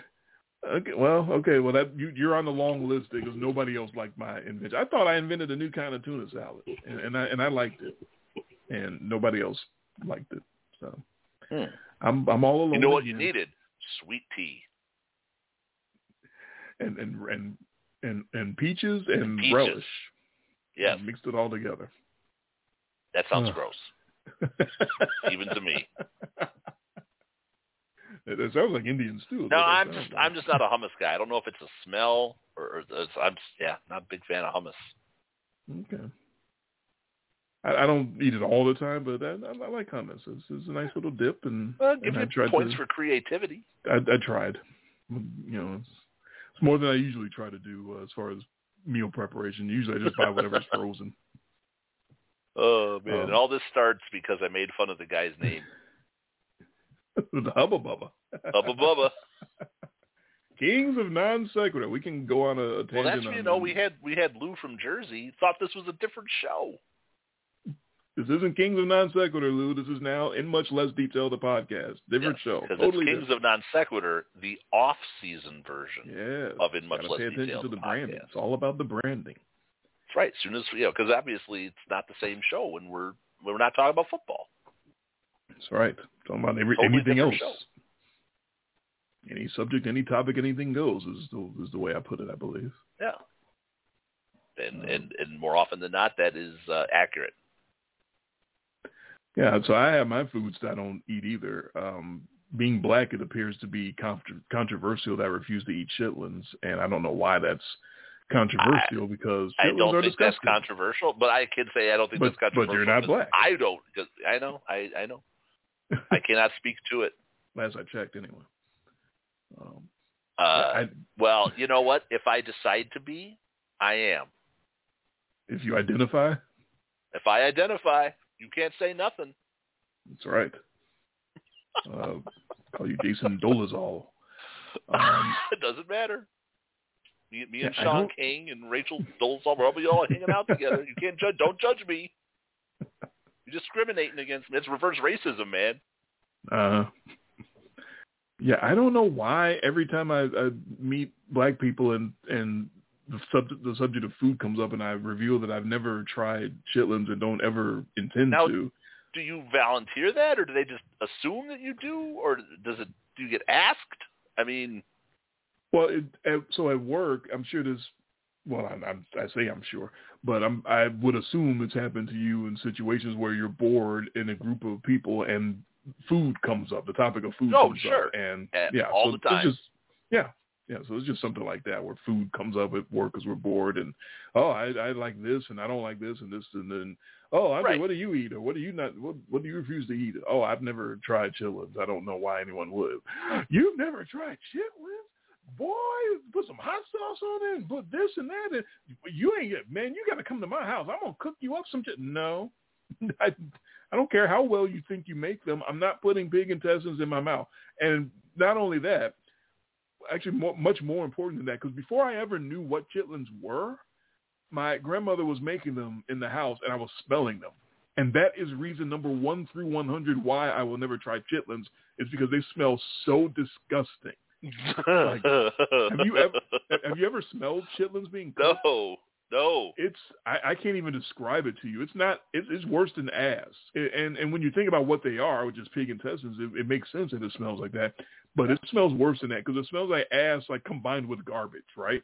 It, it smells like it's. it's I, I, Oh. that that's the only way I can really think to describe it. It just smells like a, a hot pile of garbage in 90 degree weather uh, with some stinky, shitty draws thrown on top of it. That's what chitlin smells like. I'm not putting something in my mouth ever as long as I live that smells like that. All right? And that's All right. before I found out what they were. Well, that's like when we were on our way out to Albuquerque, and my wife and I stopped at the place outside Omaha that had the uh, the Rocky Mountain oysters, and uh, you know, they, it was like they were famous for it. It was like the home of the testicle festival. It was the, I'm serious, nice. and uh, we went there. Speaking and, of and my wife, and they were good. My wife, Mm. my wife had some. Mm, okay-. I you know, it's all fried up and cooked, eh, Mm. you know. Yeah, it, uh, good for you. Is all I can say is is, is good for you. I, I just I, I can't. I, I I mean, it's not something I'm craving. You know, it's not like Yeah. my my wife's like, oh man, we got to go back there. I got to go get me some. I got to go get me some balls. Give me some bull balls. The only Yeah. balls I'm eating are cheese, cheese balls. Those are the only balls I'm at. Uh, I'm having malt balls. I love those uh, those malt Oh, balls. yeah, they yeah, sell some at Whoppers. the, at the theaters. Yeah. Yeah, let's get yourself some Whoppers. Those are those are good. Mm Mhm. That's probably But why yeah, I'm, my I'm teeth are definitely staying out. away from the actual ones. Um, and like the only other thing I can really think of that's like the two things that I had as a kid that I actually tried and don't want to ever try again would be liver. I don't know if you ever had liver. Um, Yeah, and and are you, are you not a fan? it's not it's not anything that left a mark so bad that I will never eat it again. Yeah, it, it did to me because it's just I don't know why, but it's ugh. Um, and then uh, sweet potatoes or yams. What happened there was a bad uh, incident in in kindergarten where I, I had a few too many and, and uh, did not have a Oh, fun night. sure. And as a result, I, I tend to stay away from. Well, I. I love me some yams. a lot of people do. sweet They're not bad. I just Yeah, no, it's I had I had that happen. I, I was a kid and I remember I used to eat raw green peppers. ooh. You know, I used to love it. I could just sit there and just take a green pepper and just eat that thing raw, and then eventually, and then there was I got the flu or a cold or something as a kid, and uh Mm. you know saw him a second time, and uh that's the end of that. and I couldn't eat green peppers for for years. I couldn't even I couldn't have them in anything, on anything, near me. I couldn't smell them. If I saw them on a Jewel ad or a Dominick's ad, I was just like, nope, get away from me. It made me sick just because of that that feeling, you know? Yeah, yeah, trauma. Yeah, and it was nothing. To, it wasn't their. It wasn't the, the, the pepper's fault that I got sick. Right. But right. that was yeah, that was sort of the triggering event, and it was the last thing I had, and I blamed the peppers because I was a kid. Sure, I, I understand that. Um, I went about maybe 10 or 15 years between eighth grade and when I became an adult where I couldn't eat peanut butter cookies, which I love so much. I, I had that too. I had that happen too on a New Year's. oh, just had yeah, too many. got sick one off too them. many. Yeah, my mom made my mom made those peanut butter cookies with the Hershey's Kiss on top. Mm. Got sick, you know. Bam. Yeah. Couldn't eat them for years. Yeah, that's that's crazy.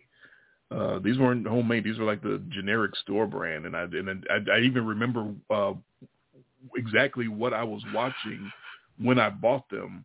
Not because I got sick, but because of the uh, traumatic situation on TV that I was watching. I got sick eating generic peanut butter cookies, getting ready to watch Game One of the 1989 World Series between the Giants and the A's, which was postponed for however many days because of an earthquake that killed people. And I was just sitting there, just absentmindedly shoving Yeah. these cookies into my mouth, watching TV, going, "Oh my God, I can't believe I'm watching this." Was like the you know before 9 remember- before the Persian Gulf and all of that. This was like Yeah. uh, the the next biggest traumatic thing that we watched as a kid, right after you know several years after the NASA thing, the Challenger. Yeah. Uh, this was well, like we the were next in thing. school for that one. Right, right. But like, I mean, I remember- I remember them rolling the- TV. Yeah, rolling the TV into the room. You know, because you know Mr. Dominic busts into the room. The, the Challenger exploded. Like, uh? You know? Yeah, remember Miss Allen? She grabs the cart, right, rolls the thing over, plugs in the TV, turns it on, and like the very first image that popped up on the screen was the replay of the thing blowing up. Yeah, just big ball of fire. Yeah. Like, oh, it looks fine. Oh. Oh. yeah, Oh. try to And erase that from watched your memory. Yeah, too. and she's crying. Yeah. You know, that was the, you know, the the, teacher blew up, and uh yeah, that like that was the that was like the traumatic like thing, and then yeah, the, the earthquake for especially for us who are like baseball fans and sports fans, and it was baseball on national TV, you know, and we were limited to just watching local teams, and I yeah, I, I watched that happen live. I'm sure same as you did. Yeah, we were in, in, in our own household, and I was chomping away on cookies and just watching and just shocked. Just couldn't believe what I was seeing. Yeah, it was uh it was pretty wild. But yeah, we had a lot of uh, throwback memories tonight in, in a short amount of time. Uh, It tends to happen. We, we what were we talking about? Hubba Bubba? right. We talked about that Thursday night football game, and all. Of, then we were talking about Hubba Bubba and, and nasty soda, and now we're talking about the the earthquake in San Francisco, where the uh, when when they when somebody decided that uh, maybe it wasn't a good idea to build the interstate on top of itself. Oh. Yeah, it kind of comes uh, tumbling down like a like a Lego house, basically. Yeah, yeah. and then you had the yeah. Give the although you got to give the, the the bottom deck credit. It didn't fall too, so everybody just got smushed. I remember that all of a sudden they you know the, the the feed comes back and then all of a sudden you're you know they're talking about like all the pandemonium and then it goes to all the national news reports and you're seeing like the city's on fire and the roads have collapsed and yeah that was a big one. It wasn't the big one, but it was a big one. It was a very big one. Yes, a lot of casualties and uh, yeah, really, really bad time. And uh, like I said, just the you- what you were saying, the anticipation of watching the World Series was a little Yeah, different that's back all you're then excited for. because you didn't have ESPN, you didn't have all these nationally televised games all the time. You had like one national game a week, basically. Mhm. And after that is you know if you didn't live uh, in a market that you were able to see uh, a team's games regularly, then you were just kind of shit out of luck and waiting for uh, all-star games and playoffs and, and World Series because that was the only time you could really watch whole games. Um, so yeah, it was uh, it was crazy. Uh, so you uh, you were talking about the long week that you have, and I'm Yeah. not going to press you on anything. Whatever you want to share, if, if anything, uh, about your long week, and if you don't want to share anything, that's completely understandable too. Oh no, I mean you got the goops. The goop has been going around here through the uh, through the school system. So yeah, both my kids uh, are you know waiting, awaiting. Uh, well, my daughter's waiting for a test, and and and the other cute factor uh, has his test tomorrow morning. So Trin went this morning and got her test, and told her to study hard last night No. for a test, and my son uh, is in bed. They're both in bed, and uh, he's studying hard for his test tonight. But yeah, they've been uh, they, they- mildly, I would say, mildly symptomatic, but uh, definitely symptomatic. You know, Yeah. so you don't know. You can't be too careful. Is it allergies? Is it a cold? Um, but my wife, you know, after Thursday, my daughter had kind kind of a kind of a rough day. Was it Thursday? No, it was when uh, Wednesday was sort of the start, and then Thursday, um, she got home from school and was really like it was like okay. My wife had gotten some of the take home tests, right? The the ones you get from Walgreens, just to be safe. And we had a she got one for everybody. And I haven't I'm the only one who hasn't taken one yet. And she gave one to to Trin on Thursday and uh immediately whatever the res- whatever the positive result on that, I guess it shows like a pink line and a blue line if you're positive. As soon as she like put the stuff in there, it was like bam, pink line. It's like okay, so Oh. the at-home test came back immediately positive, but then for my son it came back negative. Um, and uh, she calls me at work, and it's like, oh, I had about an hour left to go in my work day. I'm like, well, I I'm, I can't leave because I have to lock up the place. You know, it's not one of those where they can just pull me out. And so, like, by the time I call somebody who has keys to come and lock up the place for me, it would have been that hour. So I wait. I waited out the rest of the evening, closed up, but called HR. You know, it was a full intention that you know, oh yeah, she had a positive at-home test and she's symptomatic. That I basically have to quarantine until she gets that result. So that's what I'm doing right now. So I'm on sort of a uh, you know semi-quarantine. I'm like awaiting the result. So apparently the test that she took is uh, accurate 85% of the time. Yeah. So one in six chance. So there's a chance. I'm saying there's a chance, but she's got a one in six chance that it's actually a false positive. Right. You know. Um, and you were saying that she was, you know, was symptomatic and was and had some days where she wasn't feeling too good, but was already starting to feel a little better. Uh, today, today Yeah. she uh, today she said she was starting to feel a little bit better, but she's still having. Uh, she's not dealing with like as well. She I don't know. It goes. It comes and it goes. She gets like really stuffy. Um, but with her, the thing that I've noticed the most is uh, fatigue. Like she gets Right. really white. Like she'll walk up the stairs and she's out of breath. Yeah. You know, and I mean she's not like the most athletic kid, but she could definitely walk up a flight of stairs without getting tired or winded. Right. you know. And uh even my son tonight, my wife, uh every once in a while just randomly have the kids do like do some sit ups, do some jumping jacks, right? Just do something all you know, we've been cooped up in the house all day and then she'll just be like, Oh, you know, hey, do do do some exercise. And she told my son, uh, do twenty push ups and he can he could bang out thirty push ups like it's nothing. And he got to about eight or nine and he was done Ooh. like he was turning red and he was just like I, I can't do it anymore and i was like wow and now he's coughing a lot. So he's showing like so it's weird because they're both showing completely different symptoms for things but a cold or allergy you don't know. So hmm that's why we've both that's why at some point here we've got them both out for tests. Right. so we'll find Yeah. out. My my wife is convinced that she's going to be positive. I've got a bad feeling she will be too but i'm holding out the I, i'm being the you know i'm the one holding out for the negative test here one Um, because i just uh, don't want my kids to have it Right. you know and i'm trying to be the optimistic one which is rare but my, you know, but my wife is the one who administered the at-home test, and the thing is, you know, when it says it's 85% positive, that doesn't give you a whole lot of wiggle room. and right. she's symptomatic and like kids in her class have had it like it's gone through Right. her class you know and um so th- there's a lot of things that would point to the fact that that would make sense that she took an at-home test considering that her friends have it and you know other kids in her class have been on quarantine you know.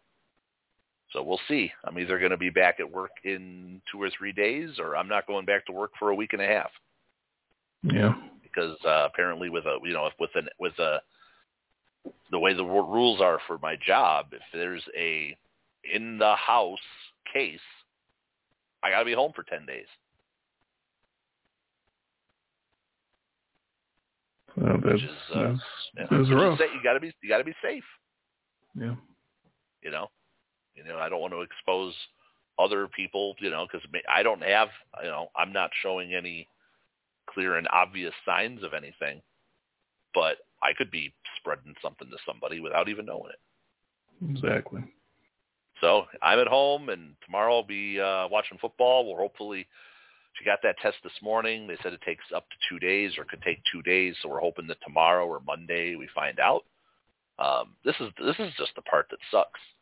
The part that Yeah, sucks is waiting, yeah. waiting for them to call you Yeah. you know, and in the in the town that I'm in, um, they had been we had been so low where anybody who went for a test you were getting like immediate results, but now that the numbers are starting to shoot up again here, Mhm. um, the tests are starting to lag because they're doing so many of them. yep. So it also doesn't help that she got it on a Saturday. She got the only she uh, my wife called to get this on Thursday night called to get my daughter in for her test. And the test that my daughter took this morning was the only spot they had left for the whole day today. Wow. So my son, that's why he's going tomorrow because they didn't have two open spots for Saturday. My daughter literally got the last one today. Mm. So that's how full up they are. So he's going right away first thing tomorrow morning, and you know, we we've we've kind of joked that the ironic part would be that you know she comes back negative, and then he ends up being the positive one. Yeah. Because now he's starting to cough a lot, and, you know, getting winded, and but yeah, it's a virus. Virus is going to do what virus is going to do. Yeah, and, and I think you guys are realistic and, and know what the likelihoods are and whatnot. So Uh, Yeah, yeah, I mean, I'm not, I'm not, I'm not going to be fatalistic at all about this. I mean, neither one of them are showing anything that's like you're that like you're worried, right? Like nothing worse than what I've been through with them for for colds or flus. Um, I don't know if I've ever told the story about my son on the show, but when he was like three, um, I want to say he was either three or four. He might have been in 4K at the time. Uh, you know, comes out of his room, and I, I I'm, I'm up here, I'm on the upstairs, and because his bedroom's on the downstairs, and, and he's sitting on the couch, and it's I don't know, nine thirty, ten o'clock, ten thirty, and uh, my wife's like, well, Grant, you know, he's got a fever. I'm like, what? Oh, okay. So I come down the stairs, and I go, and he's sitting on the couch, and I get, I don't know, six feet away from him, and I could feel the heat coming off mm. I was like, wow, what the hell? So, you know, I grabbed the thermometer and I take his temperature, and it was like 106. Ooh. Yeah. For kids, that's not good. Remember when I had I had a 105 something fever one time. That got me in the hospital because it turned out I had like a kidney infection. I was in the hospital for a week. Um, so I'm thinking, you know, you know, I was, I'll tell you, way more worried then than I am about any of this right now. Because that was like emergency room, you know, all kinds of stuff. They just sent him home. Literally, he, they took this this kid, four year old kid with a 106 degree temperature. They, my wife takes him to the emergency room. My daughter's up up, you know, with me because she's freaking out because she's all sad because she pretends to have, you know, she's that typical pretends not to like her brother, but you know, something happens to him, and then all of a sudden she cares. You know, you know that that's just a sibling thing, I guess. Yeah. Um, and yeah, they sent him home. You know what they said? That's just a virus. No pass. Okay. Yeah, no 106 fevers, no, uh, no none of that. So as long as as long as the symptoms stay mild and everybody follows the protocols and things go the way they're supposed to go, whether it's positive or negative, you know.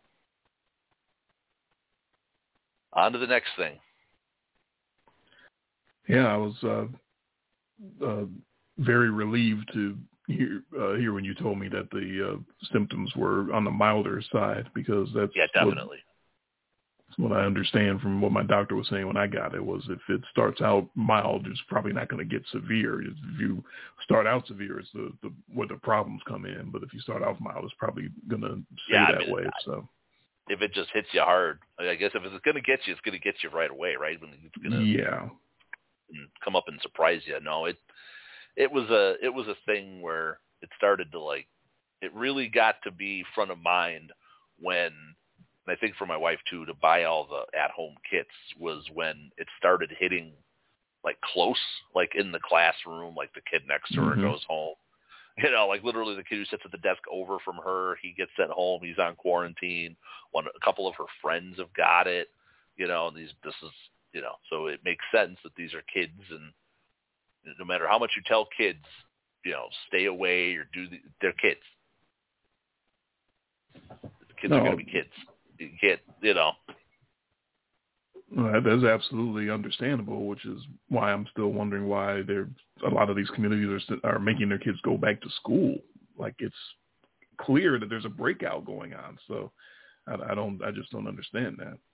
Yeah. Yeah, I was that was my first reaction uh, when you told me about it was actually uh, angry. I was uh, mad for you guys and, and for your children uh, for being in this situation that is this this two damn years now. We've had this thing going around. You know, if we just do the right thing, we can you know pretty much tamp this thing out. But we just don't want to do the right thing. We don't want to be considerate to people who aren't us and that's a, a failing on all of our parts. So here we go, just keeps going, and you know, seemingly until every friggin' human being gets it. It's what it feels like sometimes. But uh, yeah, that was my my first thought was just mad that it's still this crap is still going on. This is you know a year and a half now after I had it. So to think that it's still, you know, obviously a different variant now, but yeah, it's obvious. It, it's just and things are going to continue. I don't think it's ever going to become. It, it almost sounds like this is one of those things that once it's out in the wild, it's another it's another strain. All you're going to just do is be fighting like the next strain. It's going to be like getting the flu shot, right? You're always like a year behind. It's like anytime they're going to do anything, they're always going to be chasing the new one. And it's like that's where the that's where the frustration's going to come in. Now on the positive side, if there's a positive side to this, you know, the way that these things usually will work out is as they mutate, what happens is they tend to get more transmissible but less fatal. know, certainly hope that's what the case is with this. But uh, I don't think we're ever going to see a situation, not in not in any time soon, where it's just suddenly going to just become zero. No, um, but it's, it's could become close to it if we, you know, all did what we're supposed to do and mask up and stay distant and all that. But that's just not going to happen. And uh, like I said, just um, some of these communities to insist that the kids have to go to school even with all this in the air. Like you know, like you just told, you just said it. You know what's going to happen when you get a bunch of kids together. Like whatever they got is going to eventually get to all of them because they're kids and they're going to do that. Things are going to mingle and whatnot. And you know, it's bad enough for us uh, adults to go to work with it going around in our communities, but at least most of us know to, to keep distant and mask up. Uh, kids, of course, are not going to be doing that because they're kids. Um, so that's where the the at home uh, schooling would come. Now, I'm not a parent, so for me to have these uh, opinions on it, I don't I don't know if I have all the uh, the components or all the knowledge to to make that decision. Uh, but it would seem to me just from from a distance that the the safest thing or the best thing would be to keep the uh, the at home uh, education going instead of putting everybody in in this big petri dish like that. Yeah, and my I mean my kids have been back in school now for almost a year. In school, they were virtual to start last year, but then they were back, and I want to say in November ish. They went back, and it was a limited schedule. It was like four days a week. It was mandatory masks. And then when it you know that went through the end of the school year, and then when it opened back up this year, it opened up a lot more relaxed. Mm-hmm. So you're starting to feel, you know, now it's becoming more of a, you know, more mitigation. And, and but now I will say, I think out of all the schools in this area, I think the, the school my kids go to is like the second hardest hit out of all of them. The, most of the schools have very few, if any. But for some reason, the, the the school they're at, and then the grades they're in, just seem to be the ones where the breakouts have happened. And that's what makes Yeah, it hard. You know. No, it was, it was the same down here um, in in Memphis. That once the summer hit, then everything started opening up, and everyone was like, "Yep, it's over. Let's party. Let's celebrate." And no, not not quite. So it, it's everywhere. Um, yeah, it's it's it's going to be You know, and, and like we've talked about it enough on this show. There's so much. uh It's been so politicized. There's so much mixed messaging that's going on out there. What what, what you can do, what you can't do. Uh, there's been a lot of hypocrisy involved in it, and I think that just makes uh, it's made it hard. It's made it hard because it's been you know co-opted into something that you know it's, it's not so much about public safety anymore. It, it's it's about a lot of other things. Let's just say, you know, um, you know, and there, there's a lot of uh, boy, there's a lot of animosity around this whole thing now, and it's like people people have lost their easy target, so they've created new easy targets, and it's just the, the, the world we have now with the social media and everybody's got an opinion. Um, it's really easy to, to get lost in that because there's so much of it out there right now. And and, and um, even even the people people can't even agree on things. And, and just what's driving it and it's yeah, there's so many motives and you know. But we know there's always one thing behind all of it. Always. It's all about the money. Yeah, we were uh my wife and I were talking about it the other night like what would drive politicians or people in power to continue to push things that are clearly incorrect as far as the, the public knowledge and, and information out there. And it's, it's because they have the power, they have the money uh, to get whatever medicine they need, to get whatever treatment they need, to get whatever their children need uh, when this thing gets to them they know that they have the best. They, they they know that they're going to be taken care of. So as, as with a whole lot of things, it comes down to privilege. If you've got the privilege and you've got the power to take care of whatever needs to be taken care of, then you can say things like uh, horse dewormer is the way to go, or bleach, or whatever. You can do stupid crap like that. And you're right. It's, there's no reason for safety to be politicized, but yeah, that's where we are. That, that's, that's where the country is right now, and everything. You gotta have a, you gotta have a take, you gotta have an angle, you gotta have a slant, and it's really sad that it's got to be that way. Yeah, yeah but you're more angry than I am. I mean, yes, I, I guess I am. Uh, I'm, I'm angry for the the innocent kids that don't have to, shouldn't have to go through this. Um, I'm um, I'm angry for the adults, but I'm angrier for the the kids because the uh, adults that aren't doing the right things are the ones that are keeping this thing going and spreading it around. And now more and more kids are, are getting it. And, and our hospital, our children's hospital down here in Le Bonheur is absolutely overflowed. And there's just, you know, dead bodies stacking up basically. And it, it shouldn't have to be that way. It really shouldn't.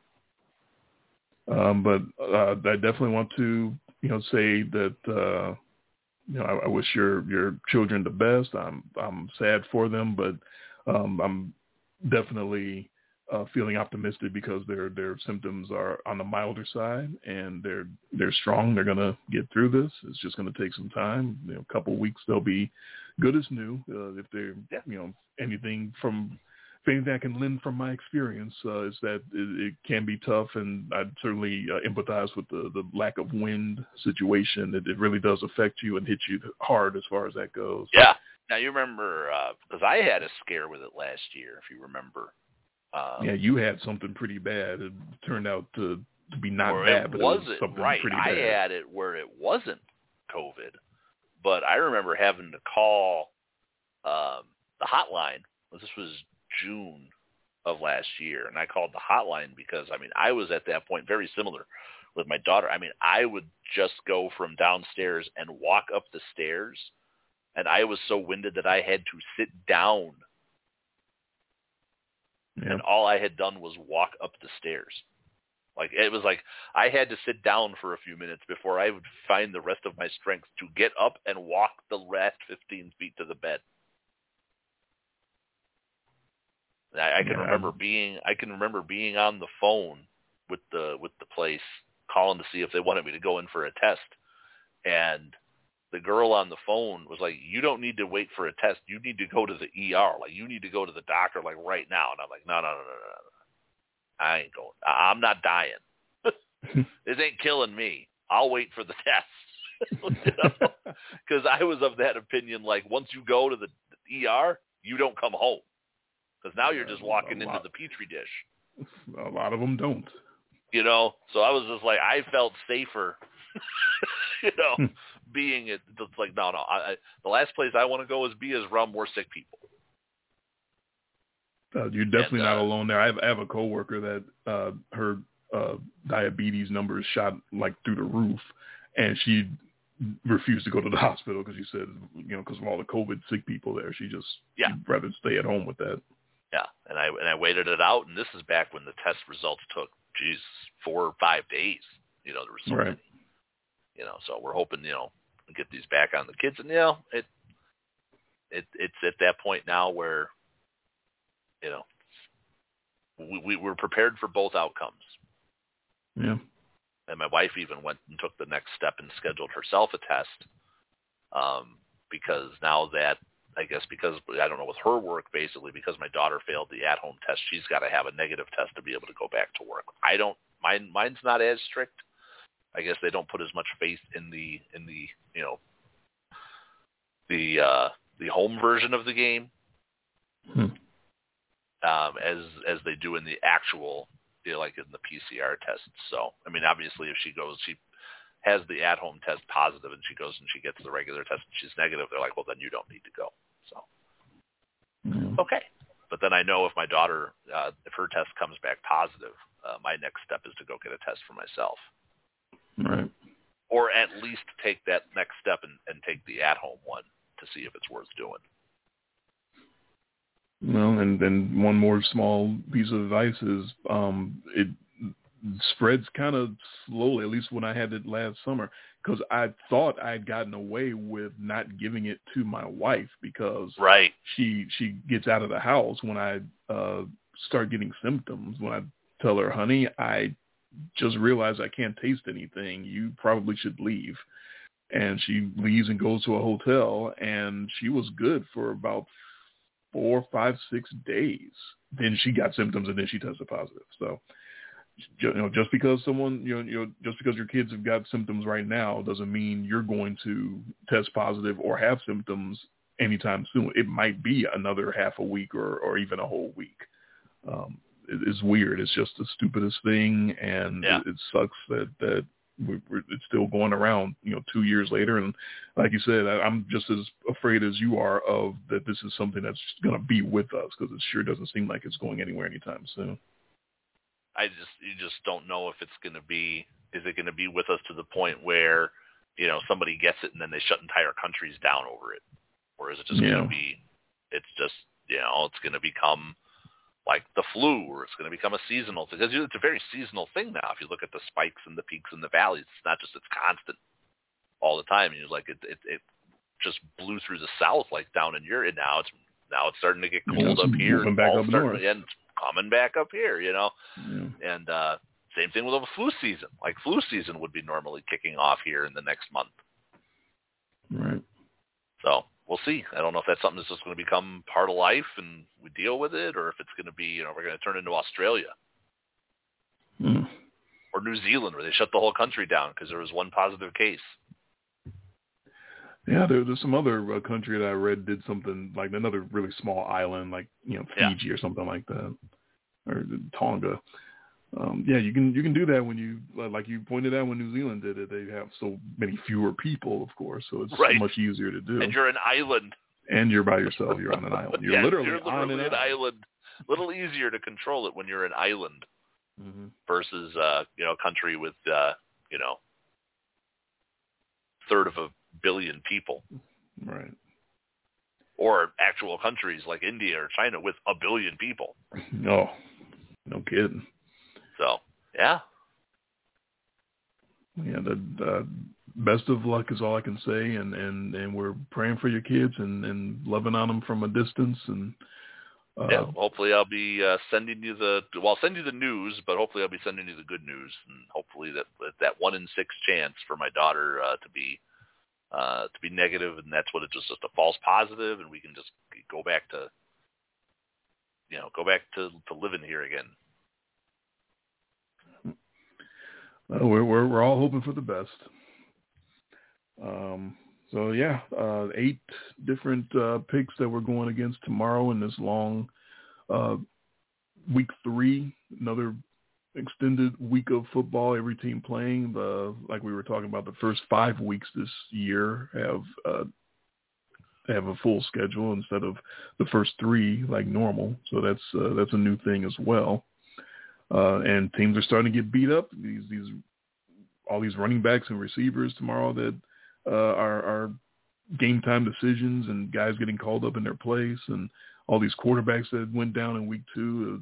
Uh, I, I didn't play the MASH theme for that, but that was uh, last year was week one where everyone was getting getting hurt, and this year was week two where it seemed like every quarterback was getting banged up. Um, so we'll see what happens tomorrow. But uh, I, I like these differences that we have, differences of opinions and different viewpoints, and, and we'll, we'll see who uh, who saw it best. Uh, like you said, we're probably just going to split them. Well, we'll go four and four. We'll figure out a way. Mm-hmm. Or, Um, or one right. of us will be one of us will be a game up on the other going into that Monday night game to to be the difference maker. Probably. All right. So uh, unless you have anything else, I think we're done. Yeah, no, I'm I'm ready. For, I'm ready to to call it a night. Although after the show, I very rarely ever I can't just go to bed for some reason. No, I'm, I'm with you. I'll, I'll be sitting up and watching TV for an hour or something.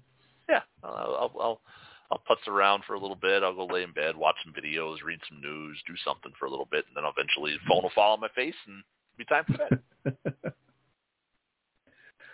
All right. Uh, he is Jay. I am Dre. This has been in much less detail the podcast. Thank you everyone for listening, and I'm sure everyone listening extends their uh, thoughts and prayers to the cute factors as well. And they're going to be fine. Uh, they're they're strong kids and got strong parents, and everything's going to work out for them. All right, uh, football tomorrow, and we will be back with the full football party two hours next week, where we talk about the week three festivities and get ready for week four in the NFL. And we will talk to you next weekend.